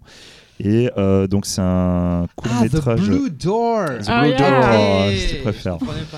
Ça c'est un court métrage malin. Garde le cap et tout. Moi j'essaie d'être pro, vous voyez, mais ça vous comprenez pas. C'est Grande-Bretagne, The Blue Door. Voilà, Grande-Bretagne, et en fait un court métrage entièrement muet qui veut être un peu le court métrage frousse, on va dire, un peu de cette sélection. Ce mot revient, c'est rare. L'instant frousse, il faut le recaser, quoi. Tant que c'est dingo, c'est ce qui se suit. Après, c'est Post-Mortem Mary. Australien. Voilà, un film australien qui a gagné CGS. Ouais. J'ai pas Post-Mortem Mary. D'accord. Voilà. Ça va, là, je l'ai bien dit. C'est du latin, donc je sais plus. Voilà, donc là, on est sur un court-métrage australien qui a d'ailleurs gagné le Grand Prix à CGS. Pareil, on est sur de la frousse, là. Là, on est sur de la frousse aussi. Mais en fait, ce qu'on a aimé, c'est ce côté période western fantastique qui nous a bien plu. C'est quand même quelque chose qui est assez rare actuellement. On l'a plus souvent sur des DTV que sur des vrais longs métrages, cinéma, on va dire. Voilà, quoi, le film, il fait son petit buzz quand même festival. Même quand il gagne pas de prix, généralement, on en parle beaucoup. Ouais, donc, il est très efficace. Ouais, ça, c'est un des bons challengers. Ensuite, on parle de Stigma. Stigma. Alors, Stigma. Ils sont à fond, alors ils se lancent des regards et tout. On n'a pas vu les films. Donc, on est Stigma. Mais nous, ça nous fait plaisir parce que c'est. Voilà, on est très fiers de cette sélection. Est-ce que moi, j'ai une question. Stigma, c'est frousse ou pas? Alors, Stigma, c'est pas vraiment frousse. C'est dingo. C'est espagnol, déjà. On va le dire. Là, franchement, dans ce festival-là, c'est soit frousse, soit dingo. C'est en fait. Tous les ans, en fait, on va recevoir des courts-métrages qui sont estampillés LGBT. Mmh. Et le problème des courts-métrages LGBT, c'est toujours de mettre principalement en avant la facette LGBT et d'oublier tout le reste. Stigma est un vrai court-métrage LGBT, mais qui n'oublie à aucun moment d'être un court-métrage fantastique, voire même qui vire carrément dans l'horreur. C'est particulièrement bien interprété, et je tiens à dire que les homophobes vont en avoir plein la gueule. Voilà. La Noria, c'est un film d'animation voilà, la Noria est en fait un film d'animation qui est vraiment visuellement magnifique. Donc c'est un mec qui a bossé avec Pixar, qui a fait beaucoup d'effets spéciaux dans les Star Wars, les Star Wars épisode 2 entre autres. Donc c'est un gros budget, j'imagine, ce cours. Et non, c'est pas un gros budget, mais t'as un vrai savoir-faire et franchement, je vous jure, visuellement ça tue, quoi. C'est en 2D. C'est en 3D, ouais. 3D.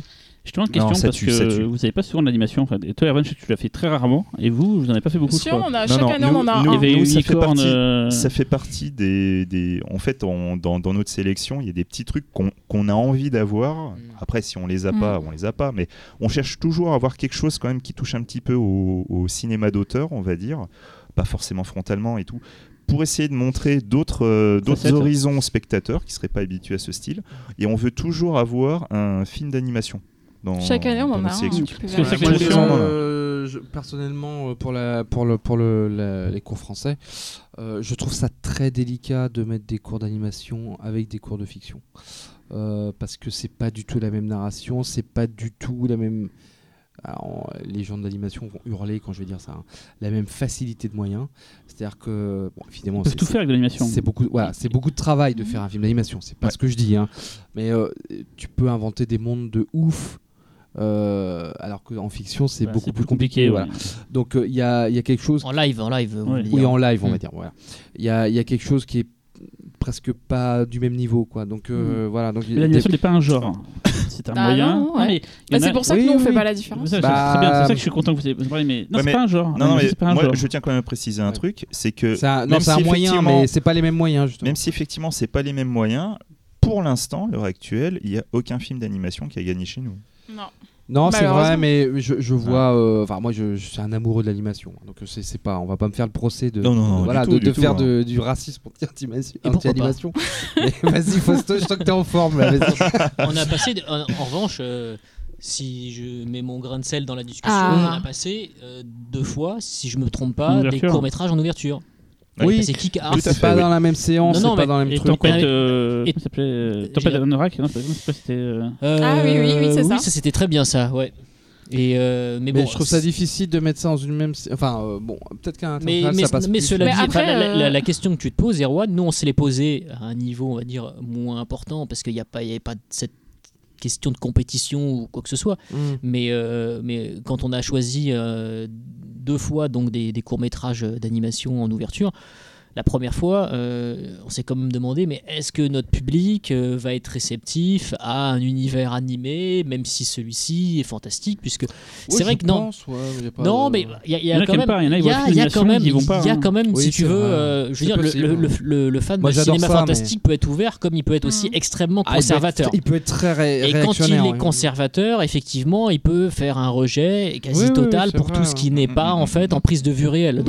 Et quand tu fais l'ouverture d'un festival qui n'est pas un festival d'animation, proposer de l'animation, c'est à la fois une position de comment dire, d'affirmation de diversité, et en même temps tu peux aussi te mettre à dos certains spectateurs qui viennent pas voir ça. Dans notre sélection, dans notre vision de la sélection, après hein, je précise, tous les sélectionneurs ont des visions différentes, hein, c'est que nous, pour nous, en fait, la séance de court-métrage, certes c'est à la fois une compétition, mais c'est aussi une manière éventuellement de présenter d'autres horizons à des publics qui seraient peut-être pas forcément sensibles ou habitués à ce style. Donc pareil, il y a des gens qui n'aiment pas l'animation, il y en a.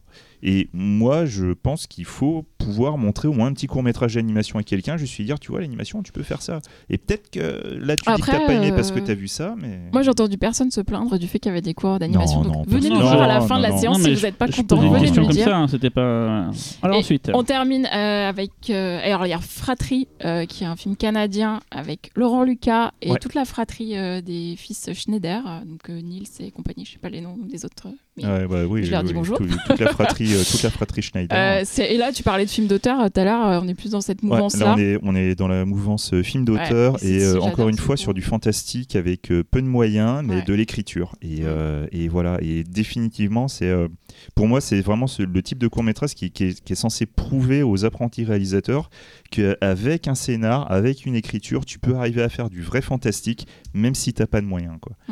Voilà. Baghead, c'est un espèce de conte macabre. C'est Baghead. Il y a de la cuite ou pas, hein? Baghead, c'est notre conte de la crypte de la sélection. Voilà. Si vous aimez les contes de la crypte, vous aimerez Baghead. C'est un court-métrage à sketch. Et il marche bien en festival aussi. Il marche même très bien en festival. C'est un des gros challengers. C'est une en 5 minutes. Et le dernier, donc, c'est donc Laboratory Conditions. Laboratory Conditions, voilà quoi. Marissa Tomei, Mini Driver. Voilà. Marissa, je t'aime, voilà. En fait, c'était plus sexuel qu'on parlait pour sa sélection de comédie. Mais aussi, attends, LGBT ou pas? Non, bah écoute. Du coup, en fait, techniquement, on pourrait dire que c'est notre court-métrage féministe, mais qui n'a jamais été présenté en tant que tel, puisque réalisé par une femme, avec Mini Driver et Marissa Tomei dans les rôles principaux. qui sont des médecins ou des femmes médecins. Voilà, et qui sont donc deux actrices qui ne sont pas suffisamment mises en avant dans les films. Bon, alors, certes, il y a Spider-Man, mais bon, Tante May, c'est pas non plus la plus grosse des mises en avant du monde, quoi. Et qui en plus joue sur le sex appeal, alors que là, clairement, on ne joue pas sur le sex appeal des actrices. Et du coup, et je tiens à préciser aussi qu'il y a aussi une grosse influence de Prince des Ténèbres. C'est vrai. Ah là, tu me parles plus là. Voilà. Parce que moi, les trucs communautaristes. Et donc, pour voir ça, c'est samedi 8 décembre à 16h30. Alors, ça, c'était toute la compétition. Maintenant, c'est fini enfin. Eh non, allez, bah, ça film hors compétition. Ah, d'abord les cultes, on fait d'abord, non ? Ah, tu veux faire les cultes d'abord ? Non, je parlais pas de l'émission, je parlais des courts-métrages internationaux. T'as vu, ils ont été vachement plus longs que moi. Hein. Attends, mais c'est parti, ils ont été plus longs là, plus longs sur les cours français, les cours internationaux. On a digressé. La séance elle-même. On a digressé. On va dégraisser maintenant. Hein. Allez, les séances cultes. Alors, séance culte, qu'est-ce qu'on a ? On va commencer par L'homme qui rétrécit. Fausto. C'est vrai que un petit film sans intérêt. Oui. Qui est oublié de tous. Jack Arnold, Matheson, des petits gars quoi. Oh, non mais voilà, t'as tout dit quoi. Bon bah voilà, ensuite. Non mais bon, c'est une séance particulière en plus cette séance là. Je savais pas qu'on allait en parler à vrai dire, mais elle est ouverte à tous. Hein. Elle est ouverte à tous, c'est vrai, mais en règle générale on voit assez peu les tous et on voit plus des chères têtes blondes. C'est 9h30 du matin, le jeudi. À la base c'est censé être la séance des scolaires. Voilà. C'est aussi une séance si ça vous amuse de. Et ça c'est ouvert à tout le monde quand même les séances scolaires. Oui. Et c'est exactement ce qu'elle vient de dire si t'écoutais un peu Erwan. Non mais il n'écoute pas. Mais cela dit c'est une séance donc au-delà de la possibilité de voir ce classique, pas mal, ce classique absolu du cinéma fantastique sur l'écran du Max Linder. C'est aussi l'occasion pour vous, si vous êtes un petit peu sadique, de voir Cyril et moi en fait tenter de maîtriser à peu près 200 enfants, je crois. Ils sont plutôt cool. Ils sont très cool et bon, le film. Pas du tout non mais on va pas parler du film parce que je pense que vous l'avez vu. Si vous l'avez pas vu, il faut venir le voir. Et tu peux faire ça pour toutes les séances cultes. Du coup, tu peux dire ça sur. Non mais ce que je veux dire, c'est que ces séances-là, en tout cas les séances scolaires, sont choisies de manière assez particulière puisqu'il faut trouver un point d'accès concernant le cinéma de genre qui soit, on va dire, j'irai pas jusqu'à dire doux, mais qui puisse en tout cas permettre d'à la fois faire réfléchir les gamins et aussi de ne pas forcément trop les brusquer parce que faut que ce soit des films tout public et rassurer les profs. Et rassurer les profs, même si ce qu'on a passé, on va pas se mentir, il faut quand même certains classiques, il faut certaines choses qui sont. Voilà, on a passé La fiancée de Frankenstein, On a passé King Kong. C'est vrai qu'on a eu des questions à l'issue de ces projections qui étaient parfois hyper touchantes. On a eu des gamins qui ont été vraiment bousculés en fait par le spectacle qu'ils avaient pu voir, et ça c'est hyper émouvant de constater que ces films, 50, 60 ans. Après leur réalisation, même encore plus en ce qui concerne King Kong, sont toujours aussi puissants. Leur message est toujours reçu 5 sur 5 en fait par un public qui souvent découvre pour la première fois un film sous-titré et un film en noir et blanc. Ouais, c'est pas évident. Quoi, exactement. Hein. Ouais. Donc c'est vrai que avec Cyril, on propose plusieurs titres. On essaye de se mettre effectivement à la place des enseignants, à la place des gosses aussi, et on réfléchit à qu'est-ce qui pourrait être, on va dire, le point d'entrée idéal vers un genre qui permet justement de faire cogiter les gamins et d'aborder parfois des sujets extra-cinématographiques, comme c'est le cas dans les questions-réponses à la fin des séances. Avec Virginie Abou de Collégien au cinéma, en fait, c'est elle qui s'occupe de ça, en fait, la partie pédagogique et tout. En fait, ils ont vu d'autres films de la même thématique et tout, donc c'est une sorte d'aboutissement de tout un cheminement qu'ils ont eu cinématographique dans l'année, quoi. Voilà, c'est ça. Et souvent, ce qui est assez drôle et ce qui permet de parler un petit peu du film, c'est les premières questions qu'on a sont souvent des questions d'ordre technique et non des questions d'ordre thématique. Les thématiques sont souvent parfaitement saisies par les gamins, qui comprennent les enjeux dramatiques, qui comprennent exactement ce que le réal a voulu dire, mais on a vraiment des questions qui sont naïves, mais dans le sens touchant du terme, concernant la manière dont le film a été fait, quels sont les moyens employés pour pouvoir proposer des effets spéciaux comme ça, et je pense qu'avec un film comme L'Homme qui rétrécit de Jack Arnold, on va forcément en avoir. En sachant que c'est vraiment important pour je ne sais pas si on peut parler de la cuisine des festivals, mais c'est important pour les festivals d'avoir des séances scolaires. Ça fait partie des... Nous, on n'a pas de subvention, donc en fait, on s'en fout un peu. C'est pour le plaisir de la transmission. Quoi, mais, ouais, mais bon, c'est quand même... c'est quand même quelque chose qu'il y a souvent dans les festivals. Oui, mais c'est important. Avec des enfants, mais sans enfants. Halloween 3 ? Ah oui.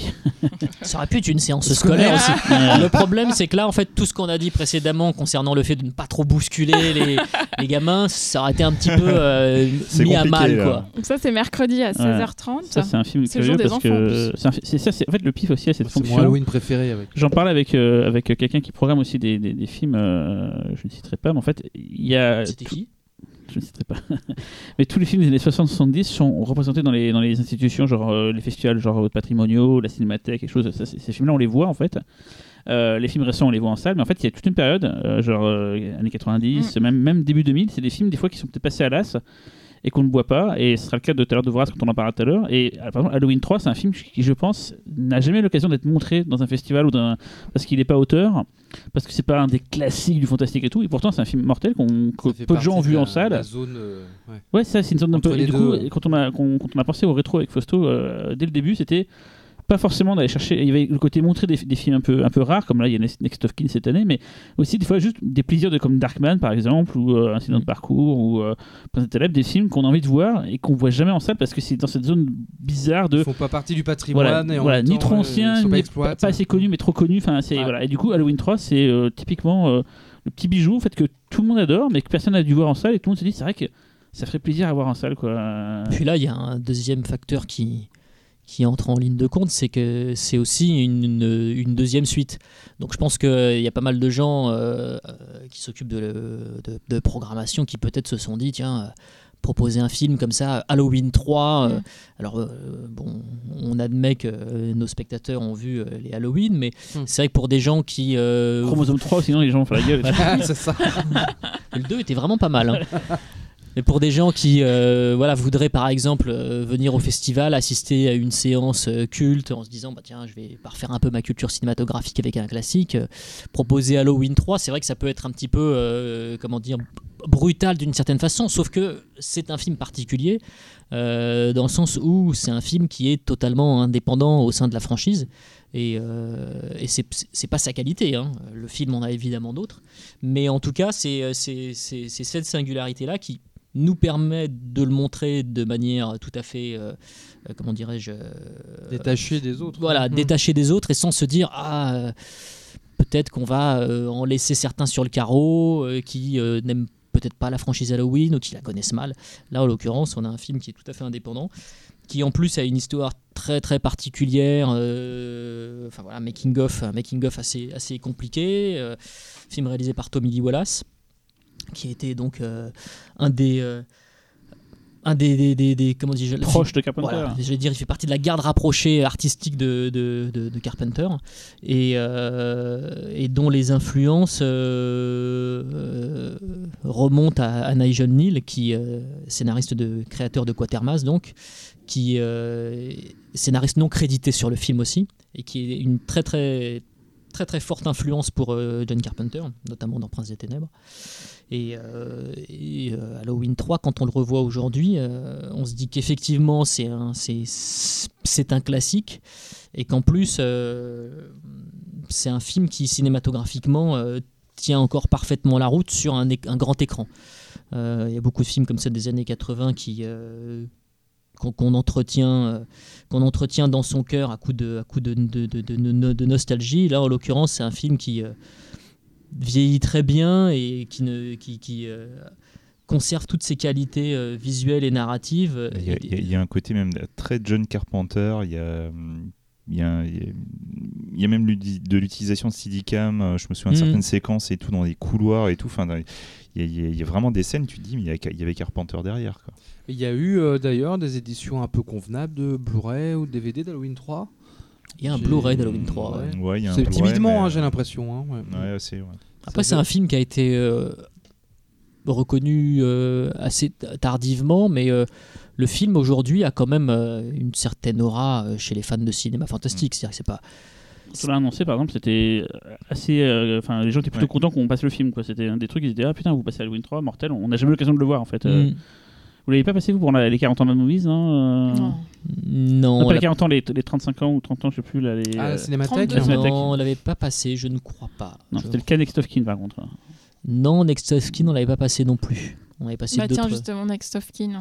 Bah, là, pour le coup, c'est pareil, c'est. Alors là, c'est un film qui est quand même plus rare que Halloween 3, déjà parce qu'il n'appartient pas à une franchise, et en plus. Parce que ce n'est pas un film américain. Alors ça ne veut pas dire que tous les films qui ne sont pas américains sont forcément moins connus, hein. Les cinéphiles ne sont pas tous. Donc c'est un film australien, néo-zélandais. C'est de la Ausploitation. Ouais, voilà. Donc si vous avez vu le documentaire, l'excellent documentaire Not Quite Hollywood, le film est abordé dans ce documentaire-là. Effectivement, c'est un film que j'ai toujours rattaché au cinéma australien, mais comme tu le précises justement, c'est une coproduction néo-zélandaise-australienne ou australo-néo-zélandaise, je ne sais pas comment on dit exactement. C'est un film de 1982, si je ne me trompe pas. Et je pense que c'est un film qui est exactement ce qu'on est en droit d'attendre du cinéma australien. C'est-à-dire que c'est un cinéma, si on devait le comparer au cinéma américain de genre, qui fait un pas de côté en fait, par rapport à tout ce que le cinéma justement américain de genre nous propose. Le cinéma australien a une spécificité, c'est-à-dire que il émule en fait le modèle américain avec sa propre personnalité narrative et visuelle. Et là, si on devait résumer le film, je dirais que c'est une sorte de film de maison hantée, mais c'est plus que ça en fait. Et ce qui est toujours intéressant quand on voit justement des films fantastiques australiens, c'est qu'on imagine très bien ce à quoi le film aurait ressemblé s'il avait été américain. C'est-à-dire qu'en gros toutes les aspérités de bizarrerie auraient été un peu gommées et là dans le film c'est vraiment les choses qui sont extrêmement saillantes, c'est tout ce qui est de l'ordre du bizarre et qu'on n'aurait pas forcément retrouvé dans une production américaine qui aurait pu avoir le même type de pitch. Et avec Cyril aussi, le cinéma australien c'est un cinéma qu'on aime beaucoup, qui est plutôt représenté dans la case des classiques en festival. Il y a eu des très belles copies restaurées de classiques du cinéma australien. Peter Weir, par exemple, qui a eu droit à une restauration de ses films la dernière. Peter Weir, par exemple. On avait passé un faux film australien, Waking Fright. Faux film, parce que Ted Kotcheff n'est pas australien, même si, bon, finalement, le film est tellement australien dans l'esprit, même si son réalisateur ne l'est pas. Pareil, un truc comme Waking Fright, on aurait pu tout à fait imaginer ce que ça aurait donné si ça avait été un film purement américain, c'est-à-dire que toutes les scènes totalement stratosphériques en fait n'auraient pas été présentes. Donc Monclar, rendez-vous de l'horreur pour son titre en version française, Next of Kin. En version originale. C'est une belle opportunité. En fait, on a vu que le film allait être restauré en fait, et donc on a directement pris contact avec les Australiens donc, qui avaient fait la restauration. Et c'est la première fois que le film va être montré, d'ailleurs, je crois, sur un écran de cinéma en version restaurée depuis que on est les premiers à montrer, je crois, cette copie. Et le film en France est quasiment impossible à voir. Enfin, il n'y a pas de DVD par exemple. Il n'y a pas de DVD. VHS qui doit traîner. Et là, il y a un Blu-ray australien qui sort en octobre et c'est tout. En fait, il n'y avait que ça, quoi. Et si je me plante pas, je crois que le film avait gagné le prix au Festival de Paris. De Paris, oui. Ouais. Ben, justement, vous verrez dans le hall du Max Linder, il y aura les 4 affiches des films. Il n'y aura pas le même qui est apprécié, mais il y aura les Maniac, Vorace, Next of Kin et Halloween 3. Et il y a le label prix au Festival de Paris sur l'affiche de Next of Kin. Quoi. Et surtout, Next of Kin, ça tue. Quoi. Vraiment, ça tue. Il faut vraiment venir voir ça. C'est dingue. Vraiment, quoi. Vraiment. Jeudi 6 à 16h30. Le vendredi, Vorace à 17h. Vorace. Alors, Vorace, c'est un film que j'ai envie de programmer depuis un petit moment. En fait, c'est marrant. Je explique vraiment une anecdote à la con, hein, vraiment une anecdote à la con. Je mets souvent des photos de films sur ma couverture Facebook, et le jour où j'ai mis Vorace, j'ai eu 3 tonnes de retours de gens qui ont fait mais putain, ce film il est mortel et tout. Et je me suis dit tiens, c'est vrai qu'il y a un petit truc de culte autour de ce film-là. C'est un film un peu oublié et j'ai l'impression qu'il a une sorte de cote de sympathie assez énorme. Donc, qu'est-ce que c'est ? C'est un film très curieux. C'est un film. Ah tiens, tout à l'heure on parlait, est-ce qu'on a des films réalisés par des réalisatrices ? Et oui, on a Vorace, voilà. Antonia Bird, qui est décédée depuis peu, mais qui a fait ce très beau film, un western cannibale qui se passe sous la neige. C'est un film extraordinaire. Un film de studio, la Fox. À l'époque, c'était Bill Mechanics qui était à la tête de la Fox, qui avait fait des projets un peu bizarres, comme par exemple le Fight Club. Il avait lancé le Green Knight pour Titanic et tout. Il a failli couler son studio. Il a failli tout couler avec ce film-là. Et c'est vrai qu'un film de studio avec donc. Il y a Guy Pearce, il y a Robert Carlyle, et c'est un film assez méchant. Je me rappelle, je bossais à Starfix Nouvelle Génération à l'époque, on a été quasiment la seule revue à en parler. Le film est sorti, tout le monde s'en foutait complètement. Ah ouais, c'est un film qui passait d'aperçu fin des années 90, donc on va parler tout à l'heure de cette fameuse zone un peu bizarre que... On aura d'ailleurs le film, c'est la deuxième fois qu'on fait ça au PIF, dans une belle copie de 35 mm que la Fox nous met à disposition. On avait juste passé pour le moment Bad Taste dans ce format-là, et là c'est la deuxième fois qu'on a du 35 au PIF, ce qui passe. Super musique de Michael Nyman. Voilà, c'est Michael Nyman et Damon Albarn qui font. Damon Albarn, c'est le gars derrière Blur, derrière Gorillaz, qui ont fait la musique ensemble. Michael Nyman, c'est un très grand compositeur de piano. Et il a fait par exemple la musique de Ogataga, si vous. Si puis vous la leçon de piano aussi. La leçon de piano, bien sûr. Mmh. Et du coup, voilà, donc très belle musique, qui est particulière. Les gens souvent n'accrochent pas trop. Fausto, je sais que tu... Non. Bon, c'est un film limite inattaquable. En tout cas, c'est vrai que ceux qui aiment le film le défendent bec et ongle, quoi. C'est. Puis c'est un film en plus dont on a forcément un souvenir un peu lointain. Enfin, moi je l'ai vu en vidéo, je l'ai pas vu en salle à l'époque. Donc ce sera l'occasion de le découvrir sur un écran de cinéma. Mais en tout cas, je sais que ceux qui l'avaient vu lors de sa sortie en ont gardé un souvenir particulièrement vivace. Et je pense que si le film a marqué à ce point les gens, c'est qu'il est sorti durant une période où les propositions justement en termes de fantastique étaient quand même pas bien folichonnes, et voir cette espèce d'ovni complètement fou débarquer, qui plus est soutenu par un studio avec un casting solide, c'était quand même inattendu, quoi. Donc, qui plus est, c'est un film mutant dans son hybridation de plusieurs genres. C'est un film de cannibale. Hein. C'est un film de cannibale, ouais. Et ça, on peut faire un parallèle avec Bone Tomahawk, par exemple. Enfin, c'est qui est sorti il y a pas longtemps. Ouais. C'est des films, c'est des westerns un peu déviants, et puis tout d'un coup, qui ont un peu du mal à démarrer, c'est pas ce que je voulais dire, mais qui sont un peu lents à démarrer, on va dire. Comme disent les Américains, ce sont des slow burners. Voilà. Et tout d'un coup, il y a une séquence de ouf. Et là, le film devient complètement dingue, quoi. Et voilà, sur Bone Tomahawk et Vorace, c'est un petit peu dans le même mood. On peut dire que c'est l'ancêtre de Vorace et l'ancêtre de Bone Tomahawk. En moins chiant. Voilà. Et dernière séance culte le dimanche à 16h15, Maniac de William Lustig. Maniac de William Lustig, c'est pareil. Est-ce que c'est des films qu'il faut encore. Un petit film inconnu, c'est ça ? Est-ce que c'est des films qu'il faut encore présenter Pourquoi on le présente d'ailleurs ? C'est vrai, pourquoi on le présente ? Alors, ensuite... parce que non, mais il y a une raison. On le présente parce que le film a été restauré. C'est une restauration 4K à partir de son négatif original 16 mm. Donc tout ça semble très jargonneux technique. Mais si vous voulez le voir en fait de la manière la plus fidèle qui soit par rapport à son intention, par rapport à sa texture, c'est vraiment la séance à laquelle il faut aller. Qui plus est, c'est peut-être l'un des plus grands films de tueurs en série jamais réalisés. Et surtout, c'est un film qui, je pense, sur un écran de cinéma, va être particulièrement spectaculaire. Les effets spéciaux de Tom Savini sont parmi les plus intenses qu'il ait jamais réalisés. L'interprétation de Joe Spinell, si vous avez vu le film, pas besoin d'en reparler, mais c'est peut-être le comédien qui a su donner le plus de fièvre à son interprétation d'un personnage psychotique. Quand en plus on fait le lien avec ce qu'il vivait au moment du tournage, son rapport avec sa mère et ce que le scénario dit, on se rend compte qu'on a affaire vraiment à un long métrage qui capture quelque chose d'extrêmement particulier, à un instant très particulier de son réalisateur et de son interprète principal.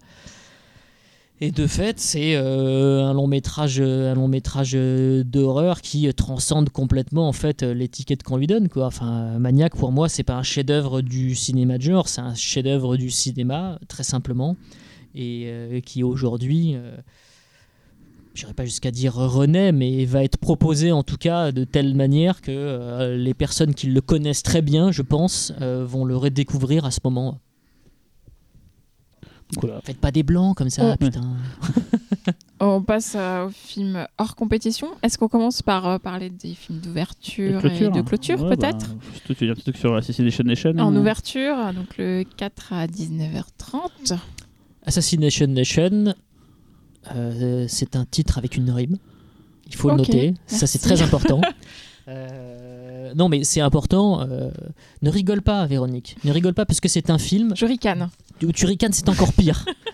Parce que le ricanement signifie l'ironie, hein, sous-entend l'ironie. Bref, tout ça pour dire que Assassination Nation, c'est un film dont la musicalité est hyper importante.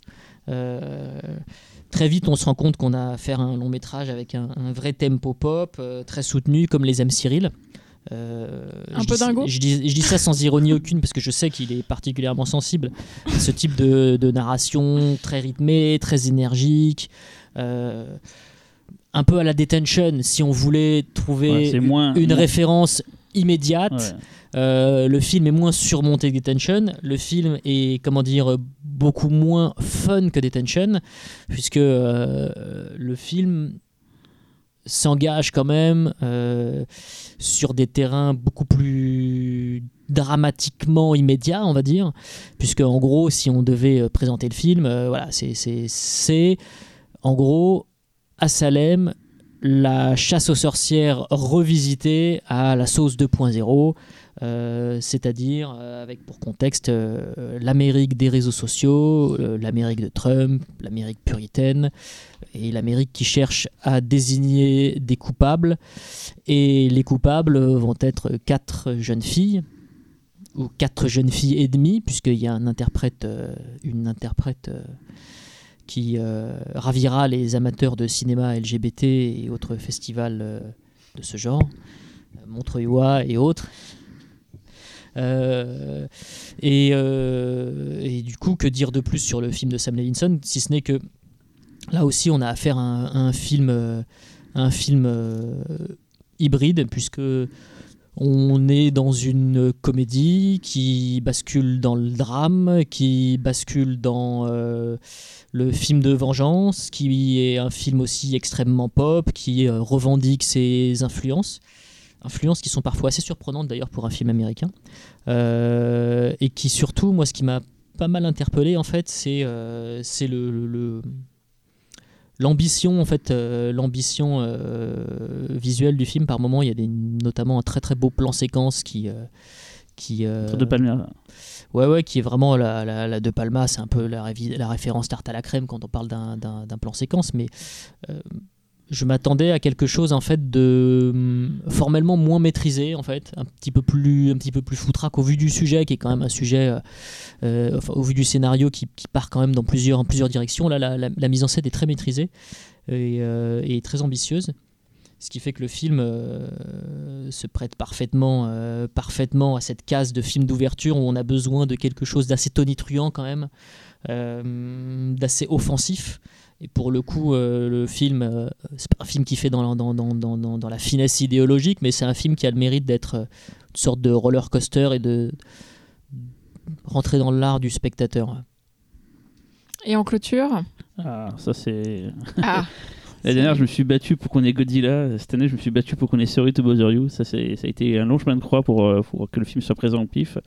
Mais je remercie énormément Universal Pictures d'avoir permis cette projection. C'est juste ce que j'ai vu de moi personnellement de mieux en 2018. C'est le film qui m'a le plus retourné le cerveau. Ça a totalement sa place au festival, hein, toujours par rapport à la discussion de tout à l'heure sur Fantastique. Je ne peux pas dire pourquoi, mais le film est assez malin pour ne pas annoncer clairement ce qu'il est dès le départ. Mais ne vous inquiétez pas, vous allez vous prendre une bonne base dans la tronche, une bonne grosse tronche. Il est tard, je suis fatigué. C'est quoi l'histoire ? C'est un gars un peu loser qui arrive à bosser dans un call center en fait, donc les centres d'appel où on répond à des gens qui ont des problèmes avec leur téléphone, machin et tout quoi. Et il va gravir les échelons et arriver dans un level supérieur où là tout lui est permis, tout lui est possible. Il va découvrir qu'au passage, il va y perdre pas mal de son âme, on va dire. Et le film est une sorte de dystopie qui dit pas son nom. C'est-à-dire qu'en fait, partout, tout autour de lui, on se rend compte que c'est pas vraiment notre univers. C'est comme notre univers, mais il y a des trucs un peu différents, mais c'est suffisamment bien distillé pour pas qu'on ça soit flagrant. Et c'est un film qui déjà donc est extrêmement drôle, hyper bien joué, hyper bien écrit, avec une direction artistique de malade. Et c'est surtout un film très intelligent. C'est Boots Riley, donc c'est un rappeur du groupe The Coop, et c'est son premier long métrage et il l'a porté à bout de bras et c'est une tuerie. C'est vraiment j'avais pas vu un film aussi maîtrisé depuis des années. Ça a été pour moi une instant baffe, comme on dit chez les jeunes. Vraiment, je vous dis, ne dis pas ça, mais c'était vraiment mon coup de cœur 2018. Je me suis dit, mais ce film-là, il faut que fasse la clôture du PIF, il faut que ça fasse la clôture du PIF. Et bonne nouvelle, il fait la clôture du PIF. Et c'est une première française. Et voilà, j'en dis pas plus que ça. Juste, ne pensez pas que c'est une comédie parce que la bande-annonce vous montre que c'est une comédie.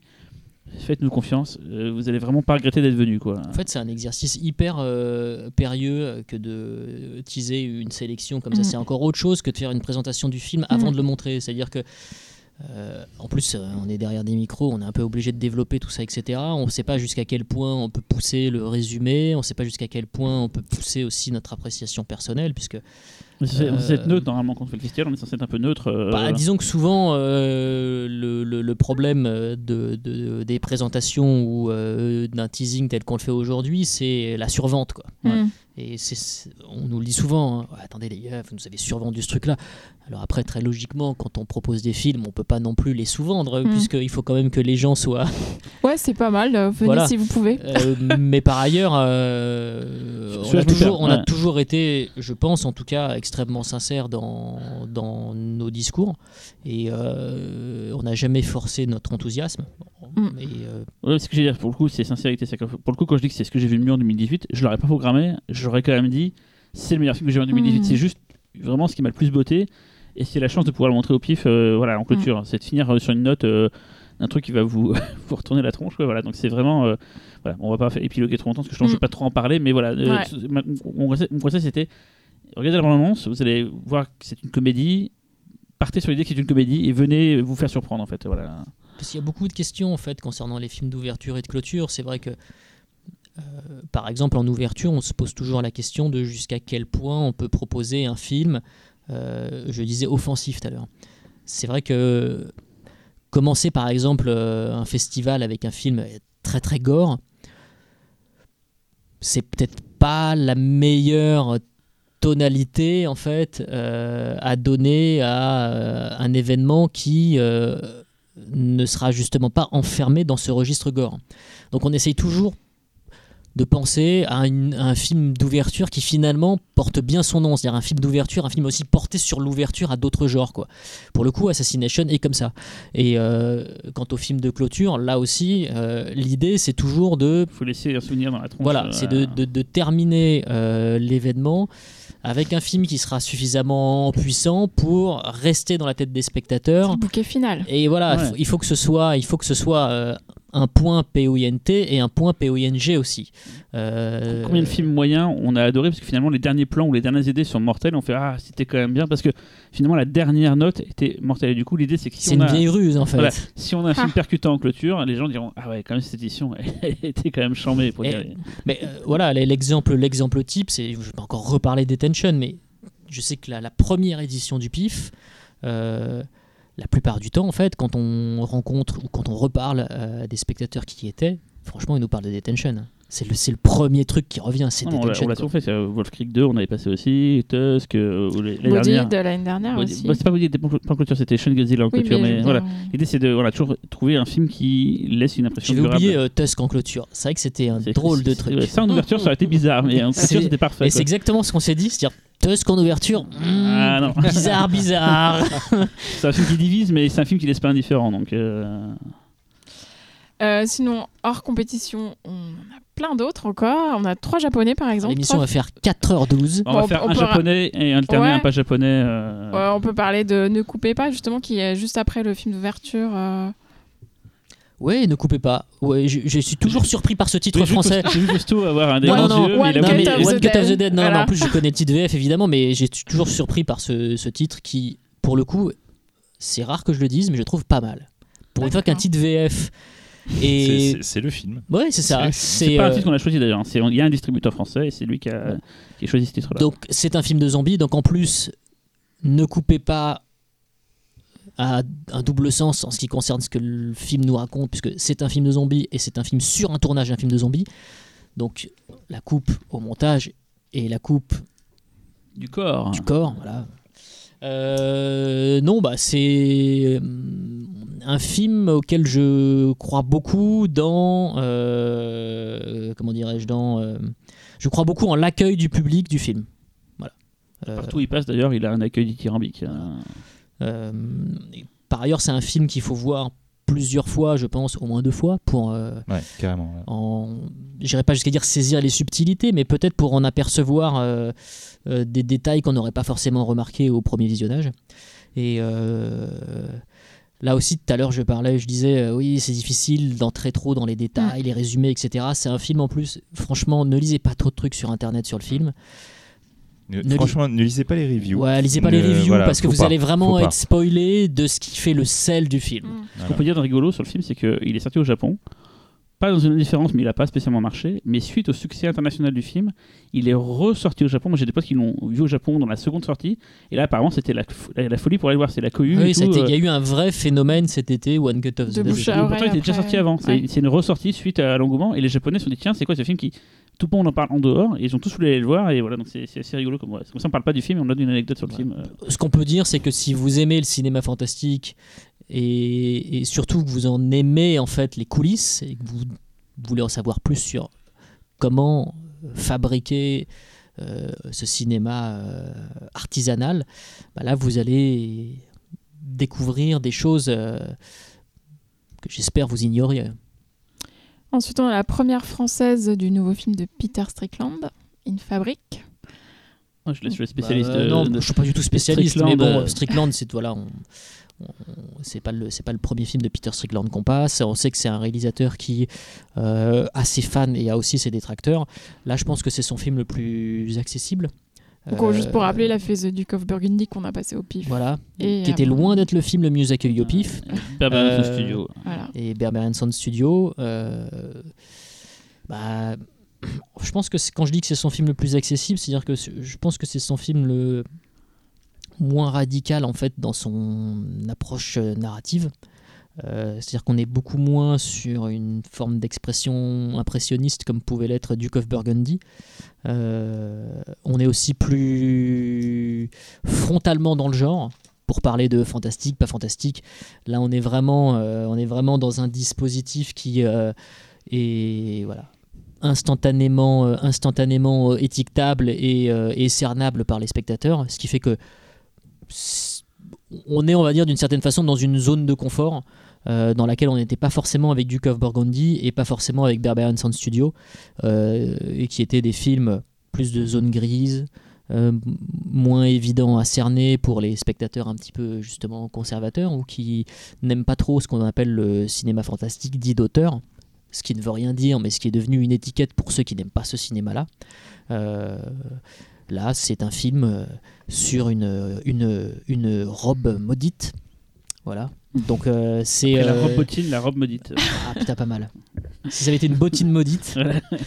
Donc. Et Peter Strickland sera là. Ouais, avec son producteur Andrew Starr, qui est le producteur, entre autres, des films aussi de Ben Kingsley. Voilà. Et voilà quoi. Et juste, pour faire. J'avais dit d'ailleurs qu'il y avait un rapport avec Déguste, le court-métrage. Oui.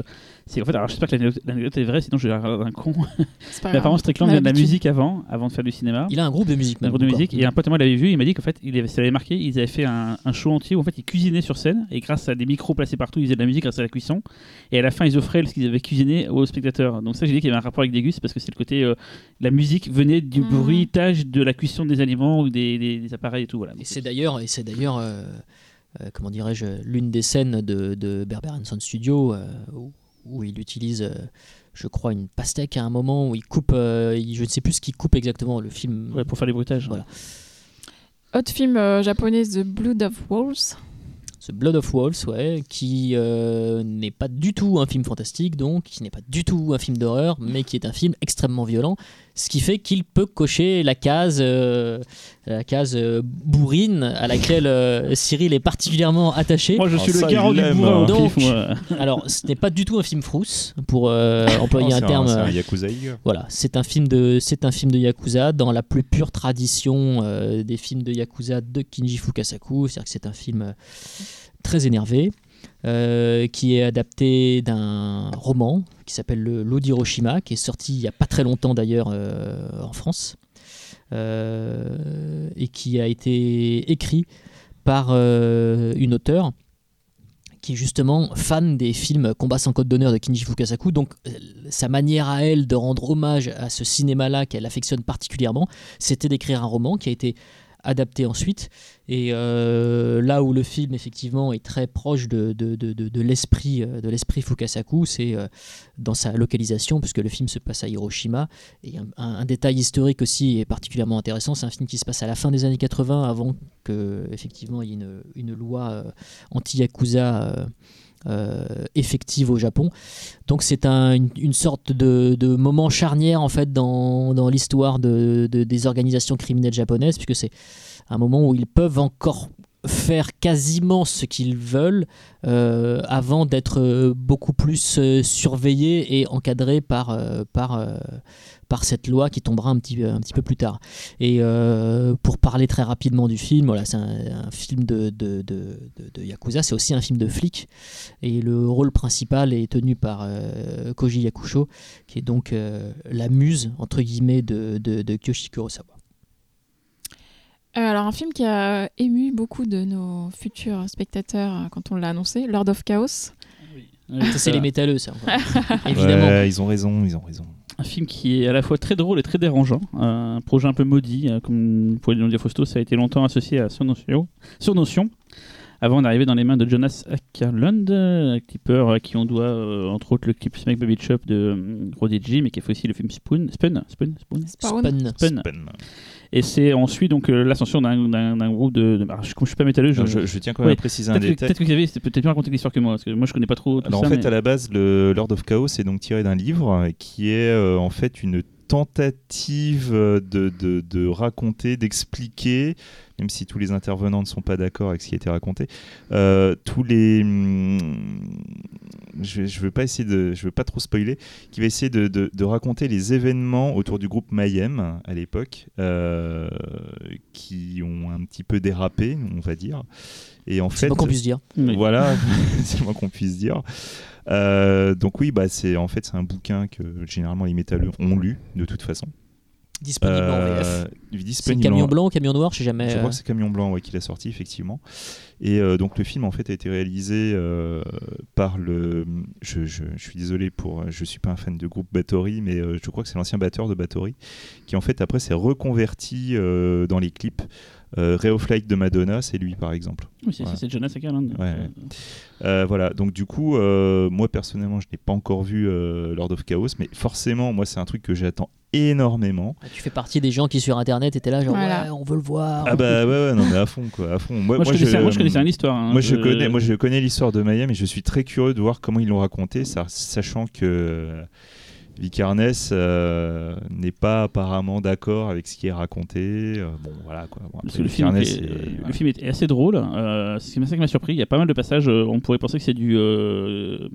On s'appelle Flight of the Concorde, mais ouais. À des moments, ça devient très tragique, voire même très violent. Le film est toujours entre le cul autour de chaise. À des moments, on pense à Henry Portrait of Sally Killer, et juste avant, c'est plutôt un truc à la série près de chez vous. Donc ça alterne pas mal. Et moi, je me suis pas affiché une seule seconde. C'est que le film il constamment relance l'intérêt par des idées. Le film est très beau visuellement. Bon, ça c'est normal, c'est un clipper, donc il a fait des belles images.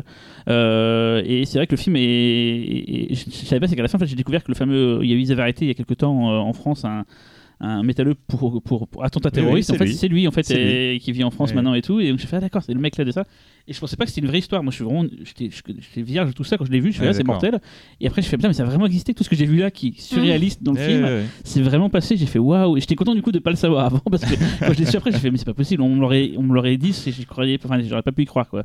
Donc c'est une belle première française qu'on a, on est content et voilà quoi. Bah oui, ça c'est la conclusion. On est content et voilà. Non mais je vais pas trop en parler parce que troisième film japonais, Punk Samurai Slashdown. peu. Est-ce que c'est dingo là? C'est une séance dingo un peu? Ça oui, c'est dingo. Là, c'est plutôt séance dingo, ouais. Plutôt séance dingo. Punk Samurai Slashdown. Bah, tout est dit dans le titre, non? En fait, c'est exactement ça. Tout est dit dans le titre. Il n'y a absolument aucune métaphore. C'est punk, c'est slash, c'est down et c'est samouraï. Voilà. Donc, et c'est vendredi à 21h30. C'est un film de Gakuryu Ishii, anciennement Sego Ishii, donc quelqu'un qui est très important pour le cinéma alternatif japonais, qui était très important dans cette histoire d'un cinéma différent. C'était on va dire le pas le frère jumeau, mais c'était à l'époque il y avait Tsukamoto et on imaginait que ça pouvait être le futur de Tsukamoto. Mais ça, c'est à cause de Electric Dragon 80 000 volts. Ça.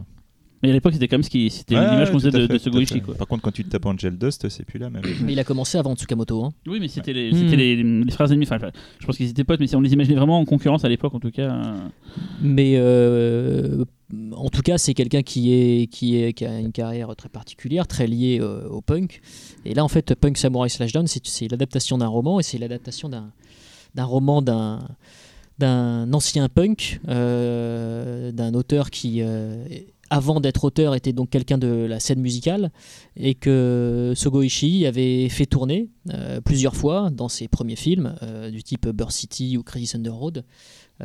Et ça qui est intéressant, c'est que le film est à la fois l'histoire d'une retrouvaille personnelle entre un créateur et un autre, les deux issus de la même scène, à savoir punk. Et c'est aussi... intéressant puisque ceux qui sont fans du Sego Ishii des débuts retrouveront cet esprit-là dilué forcément dans un univers qui n'est pas du tout cette espèce d'univers, on va dire, sombre, hein. Punk, métal hurlant des débuts, qui là est un univers donc très typé Shambara, donc film de sabre japonais. Donc là aussi on a encore affaire à long métrage tout à fait hybride, et pour le coup il n'est pas mutant, il est hyper mutant, et avec un casting qui rassemble à peu près les plus grandes stars je patine un peu, hein, mais les plus grandes stars du cinéma japonais sont présentes au générique de ce film là ce qui est assez drôle en fait, voilà, quand on connaît Sego Ishii, de le voir avec un budget très confortable avec de telles stars. C'est un peu comme Mickey, ça donne une partie de carrière. En fait, Mickey se retrouve avec des gros budgets. C'est vrai que pour le coup, c'est quelqu'un dont la personnalité est beaucoup plus tranchée, Sego Ishii, dans le sens où c'est quelqu'un qui était beaucoup plus dans l'autodestruction, si je puis dire, et qui était beaucoup plus farouche. Et je dirais pas qu'aujourd'hui il s'est assagi, je dirais simplement que, on va dire qu'il a. Il a changé et qu'il a déplacé ses obsessions vers un autre chose. Et cette autre chose, c'est Punk Samurai Slashdown. Et tu l'as croisé à Tokyo la semaine dernière, il t'a dit quoi? Il m'a dit qu'il était très content d'être sélectionné au festival de Paris, comme il l'a dit, hein, parce que c'est un peu compliqué de dire pour lui le PIF ou le Paris International Fantastic Festival. Mais il m'a dit surtout, mettez le son le plus fort possible. Voilà, donc vous êtes prévenus, on va faire péter les watts.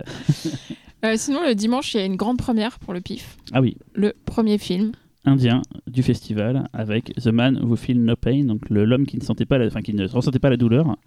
Ça, c'est un film qui a été longtemps en entre-deux dans notre choix. On l'aimait, mais on se posait des questions, mais on l'aimait, mais on se posait des questions, mais on l'aimait. Alors, ça a été longtemps. Et finalement, s'il est dans la sélection, c'est qu'on a décidé de le passer, quoi. C'est un film qui a été à sa première mondiale à Toronto, dans la fameuse section Midnight Madness. Il a remporté d'ailleurs le prix du public. Et donc, on suit... c'est une sorte de vigilante movie avec un mec un peu naïf qui a effectivement une maladie rare qui fait qu'il ne ressent pas la douleur. Donc, on lui a appris à vivre avec ça, de constamment s'hydrater, de faire semblant de... Quand il a un coup qui lui arrive, même s'il a pas mal, il doit faire ouille pour montrer qu'il est un peu comme tout le monde et tout. Et lui, il est passionné de films de kung-fu, en fait. Il rêve d'être le karatéman et tout. Et il va décider de jouer les redresseurs de tort. Il va tomber forcément sur des gens pas très gentils, un peu patibulaires. Et voilà, on suit ce mec un peu benêt, mais blindé de bonnes intentions, qui s'est entraîné tout seul, qui s'est fait tout seul. Et c'est une sorte de variation du thème du vigilant de super-héros, mais vachement plus intéressante, vachement plus humaine et drôle que ce qu'on a vu récemment. C'est un film beau dans le sens où vraiment il est vécu d'un bon esprit. C'est ça qu'on a mis à la séance de 11h le dimanche. C'est vraiment le film parfait un dimanche matin qui va à la place de la messe, mais qui véhicule de bonnes intentions. Et c'est marrant parce que l'année dernière, un des films dont on nous a le plus parlé et qui peut passer à l'as, c'était Survival Family, qui était passé pareil le dimanche matin à 11h. Et la séance n'était pas bien remplie parce que c'était un horaire un peu bizarre et les gens se sont dit tiens c'est quoi ce film là, personne n'en a entendu parler, et tous ceux qui l'ont vu m'ont dit mais putain c'est ouf, c'était vachement bien et tout, et je leur dis voilà, ne loupez pas The Man Who Feel No Pain parce que voilà, c'est un truc que vous verrez peut-être jamais en salle en France. Si le film commence, c'est une première internationale, commence la tournée des festivals, et voilà, c'était un coup de cœur pour l'équipe de programmation, et on peut que vous conseiller, et c'est un film encore différent de tout ce qu'on a parlé jusqu'à maintenant. Là c'est plus action, vraiment, Hong Kong à l'année 80, enfin la film de Kung Fu Hong Kong années 80, c'est un peu ce délire là quoi, un peu les films de Stephen Chow pour le côté un peu humour et tout, voilà, donc comme Challenge Sucker. Si vous avez aimé Challenge Sucker, enlevez le foot et vous verrez, c'est tout pareil. On a aussi What Keeps You Alive, un film canadien de Colin Miniam. Ouais, alors ça c'est assez curieux, c'est la moitié des Vicious Brothers, sachant que les Vicious Brothers avaient quand même fait pas mal de trucs pas terribles avant, qu'on avait, qu'on avait bien écarté. C'est sûr. Alors je pense qu'il y avait un point mort entre les deux. C'était pas celui qui a réalisé What's Keep You Alive, parce que What's Keep You Alive c'est vachement bien, c'est un survival. Pareil, c'est compliqué d'en parler sans expliquer, mais en gros, même si c'est pas très original, c'est un survival qui va inverser les rôles rapidement, et qui se trouve être très efficace dans l'aspect, on va dire, survie de la personne qui est pourchassée, mais aussi on a le point de vue du pourchasseur qui est assez... Je sais pas si c'est intéressant. La personne qui, voilà, c'est bon, je peux pas trop en parler, c'est un film féministe, ça je peux en parler, qui ne lésine pas sur les effets, qui relance constamment son intérêt aussi, c'est pas chiant, et c'est un film qui plaît beaucoup. Je sais que là j'ai pas mal de bons retours dans d'autres festivals où il est passé. C'est un film qui a son public, et voilà, il est hors compétition. Parce qu'en fait, pourquoi on met des films en compétition, pourquoi on met des films hors compétition? Généralement, quand un réalisateur a fait beaucoup de films, comme Seguchi par exemple, ou lui, on ne les met pas en compétition, on laissait passer les deuxième ou troisième films max en compétition. Donc là, celui-là n'est pas en compétition, mais c'est un des petits bijoux de la sélection, un survival comme on en fait rarement bien ces temps-ci. Voilà. Et alors, véritable ovni dans la programmation? Oui. Lequel? Oui. Ah putain, oui, je vais l'avoir. Oui. Alors ça, c'est typiquement le Bodied de cette année. C'est le film qui, dans les faits, est le plus éloigné de tout ce qu'on est censé défendre, et qui pourtant est un bijou. On est plusieurs à avoir été sous le charme quand on l'a vu. C'est vraiment, celui-là, il a été vraiment mis jusqu'à la fin. Pas dans la liste définitive, mais sur la fin on s'est dit putain, on peut passer quoi, un film de cannibale à la con, mais qui correspondrait à la thématique, ou passer ce petit bijou qui au forceps rentre dans la sélection mais quand même est un peu loin, et on se dit bah allez, fuck, on le passe. C'est comme le dit d'ailleurs le François qui a fait les textes, c'est ça fait penser au Verhoeven du début, sa période hollandaise, ça fait penser beaucoup à Turkish Delight, ça fait penser beaucoup à Spetters, tout ce cinéma qu'on a aimé, qui joue sur la transgression sexuelle, mais qui apporte l'intelligence d'apporter autre chose. Comme le dit aussi François, c'est le film que Larry Clark, Gus Van Sant auraient adoré faire sur la jeunesse d'aujourd'hui. C'est un film qui, à la manière de Rashomon ou JSA, pour ceux qui ne connaissent pas Kurosawa, raconte la même histoire mais selon des points de vue différents, et du coup peu à peu on va mieux comprendre les tenants et aboutissants de tout ce truc, et le film gagne en puissance au fur et à mesure de sa narration, et c'est visuellement ça a tombé, c'est très cul, on l'a mis moins 16 parce qu'il y a même des séquences explicites qui font qu'on ne peut pas laisser ça à des moins 12, et c'est un très beau film. Il va passer pile poil avant la clôture. Ne le loupez pas, franchement. Le film a été montré pour la première fois à Rotterdam en début d'année. Depuis, il a fait très peu de festivals et c'est incompréhensible. Je ne sais pas pourquoi ce film est passé en dehors des radars.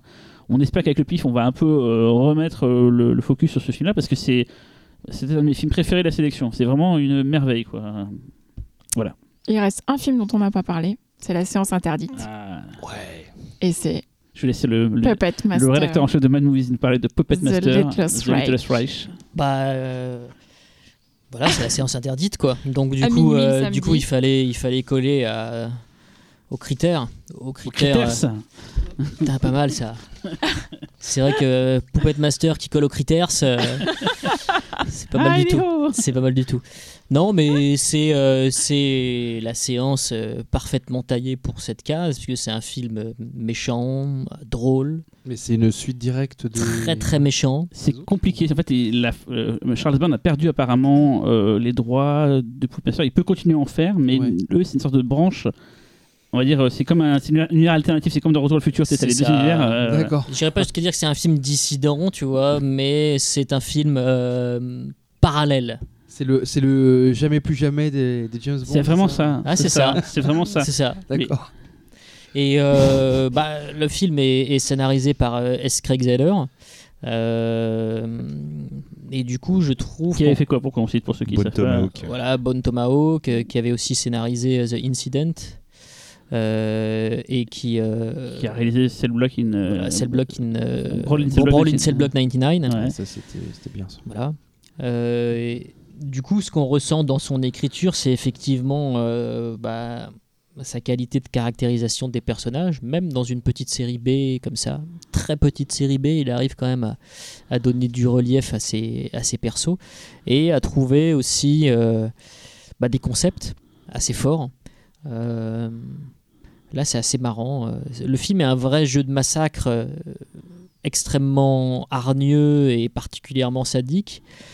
Mais derrière ça, il y a cette qualité d'écriture et puis il y a aussi cette recherche du choc. C'est vraiment le truc chez S. Craig Zeller, c'est que il veut retourner le spectateur à un moment très précis de son film, parce que c'est quelqu'un qui dans son écriture est très très méticuleux et qui, à mon avis, est pas loin en fait de timer en fait ses effets narratifs. Ouais. Et là, il y a ça. Il y a l'effet élastique comme dans Bone Tomahawk et. Moins. Ah, c'est quand même un film qui se tient d'un point de vue. Ouais, beaucoup moins parce que le film est quand même c'est une petite série B qui justement n'est pas comme Bone Tomahawk, c'est-à-dire ne transcende pas cette espèce de limite en fait. Mais il y a cette idée de retourner le spectateur et de le gifler à plusieurs instants clés du film et pour le coup le film balance plusieurs petites claques. Alors après la différence c'est que on n'est pas dans un contexte aussi intense que Bone Tomahawk ou que Brawl in Cell Block, on est un Puppet Master quoi, c'est l'exploitation pure et dure. Exactement, et le film est un pur film d'exploitation, c'est-à-dire que il ne cherche pas à proposer plus que ça, et en même temps, il essaye d'en proposer le maximum dans ce cadre-là, quoi. Et puis c'est des puppets alors. Et c'est rare de voir vrais puppets. Voilà. Et c'est rare de voir un Puppet Master en salle. Et moi, c'est un des trucs. Et rien que pour ça, voilà. Il faut venir. Non mais c'est un des films les plus pas malsains, mais avec les idées les plus malsaines que j'ai vues depuis longtemps en fait. Hein. Bah oui, il y a cette espèce de méchanceté en fait inhérente au style de S. Craig Zeller, c'est-à-dire je vais vous trouver à un moment une idée particulièrement vicieuse. Et après, c'est au metteur en scène de savoir transcender ce qui a été écrit. Là, il réalise pas S. Craig Zeller, mais on va dire que c'est plutôt correct en termes de mise en scène sans être totalement fou. Mais en tout cas, en termes d'effet gore, ça propose exactement ce que les amateurs sont en droit d'attendre. Pour une séance de minuit, c'est tip top. Voilà, ça gicle. Ça gicle. On a fait le tour de la programmation. Dernière chose dont on n'a pas parlé, c'est le vendredi matin, comme toujours le PIF accueille le Grand Prix Climax où un scénario de genre sera récompensé. Donc là, il y a 5 finalistes qui vont venir pitcher leur scénario. Et après, donc, il y a un jury composé de Coralie Farja, qui était venue l'année dernière pour Revenge, Sabrina Beccarine, Léo Carman, Dominique Rocher et Arnaud Malherbe. Et après la remise du prix, ils animeront une masterclass sur le thème premier film de genre. Donc vous pourrez venir participer, poser vos questions. Ouais, c'est en fait gratuit. C'est gratuit, ouais, et c'est un moment d'échange. C'est un moment d'échange et de partage. Et de partage. C'est beau. Mais le PIF est un moment de partage, n'est-ce pas ? C'est une grande mes messe. Amis. Voilà, on dit au revoir à Erwan et Fausto qu'on verra pas avant l'année prochaine dans ce podcast. Mais on pensera à vous. Ouais. Mais là, ça nous a suffi une fois. Ça nous a suffi aussi. Franchement, on aurait pu troller plus quoi. Mais... C'est la section court-métrage qui a pris tout. C'était un PIFcast exceptionnellement long parce qu'en fait, il y avait beaucoup de choses à dire sur la programmation du PIF. On vous attend du 4 au 9 décembre au Max Linder Panorama. Il y aura quelques reprises le lundi. Regardez le planning, tout est inscrit sur le site. Toutes les infos, les bandes annonces des films, les horaires, les places, évidemment pour acheter vos billets, le pass festival. Qu'est-ce que j'oublie venez vous éclater. Comment on s'est éclaté à faire ce festival ? Venez en profiter. On fait ça pour vous, parce que nous on a un boulot à côté. Donc... C'est toujours le truc que dit Cyril, c'est nous on a un boulot à côté, parce que peut-être que vous n'avez pas de boulot et que vous avez du temps à perdre dans une salle de cinéma. Ce que je veux dire, c'est que on l'espère parce que sinon il y a personne. Nous on fait ça pour que les gens viennent voir des films. C'est notre seul moteur qui fait qu'on continue, c'est que vous soyez nombreux à venir voir des films. Ouais, dites-nous si ça vous plaît, si vous êtes contents. Venez, n'hésitez pas à venir nous voir, vous voyez nos tronches. Si vous voyez pas les tronches des autres gens de l'équipe, n'hésitez pas à leur dire que vous kiffez d'être là et voir ça. Ils kiffent puisque les entrées sont de plus en plus nombreuses, mais c'est toujours bien de se l'entendre dire. Donc. Ça rassure Cyril. Voilà. Allez le voir. Dites-lui que la programmation est très bien. Ah, dites-lui que Terrified est peut-être le meilleur film fantastique que vous ayez vu. Faites-lui et là, il sera ravi. Allez, rendez-vous le 4 décembre. Bye. Bye. Bye.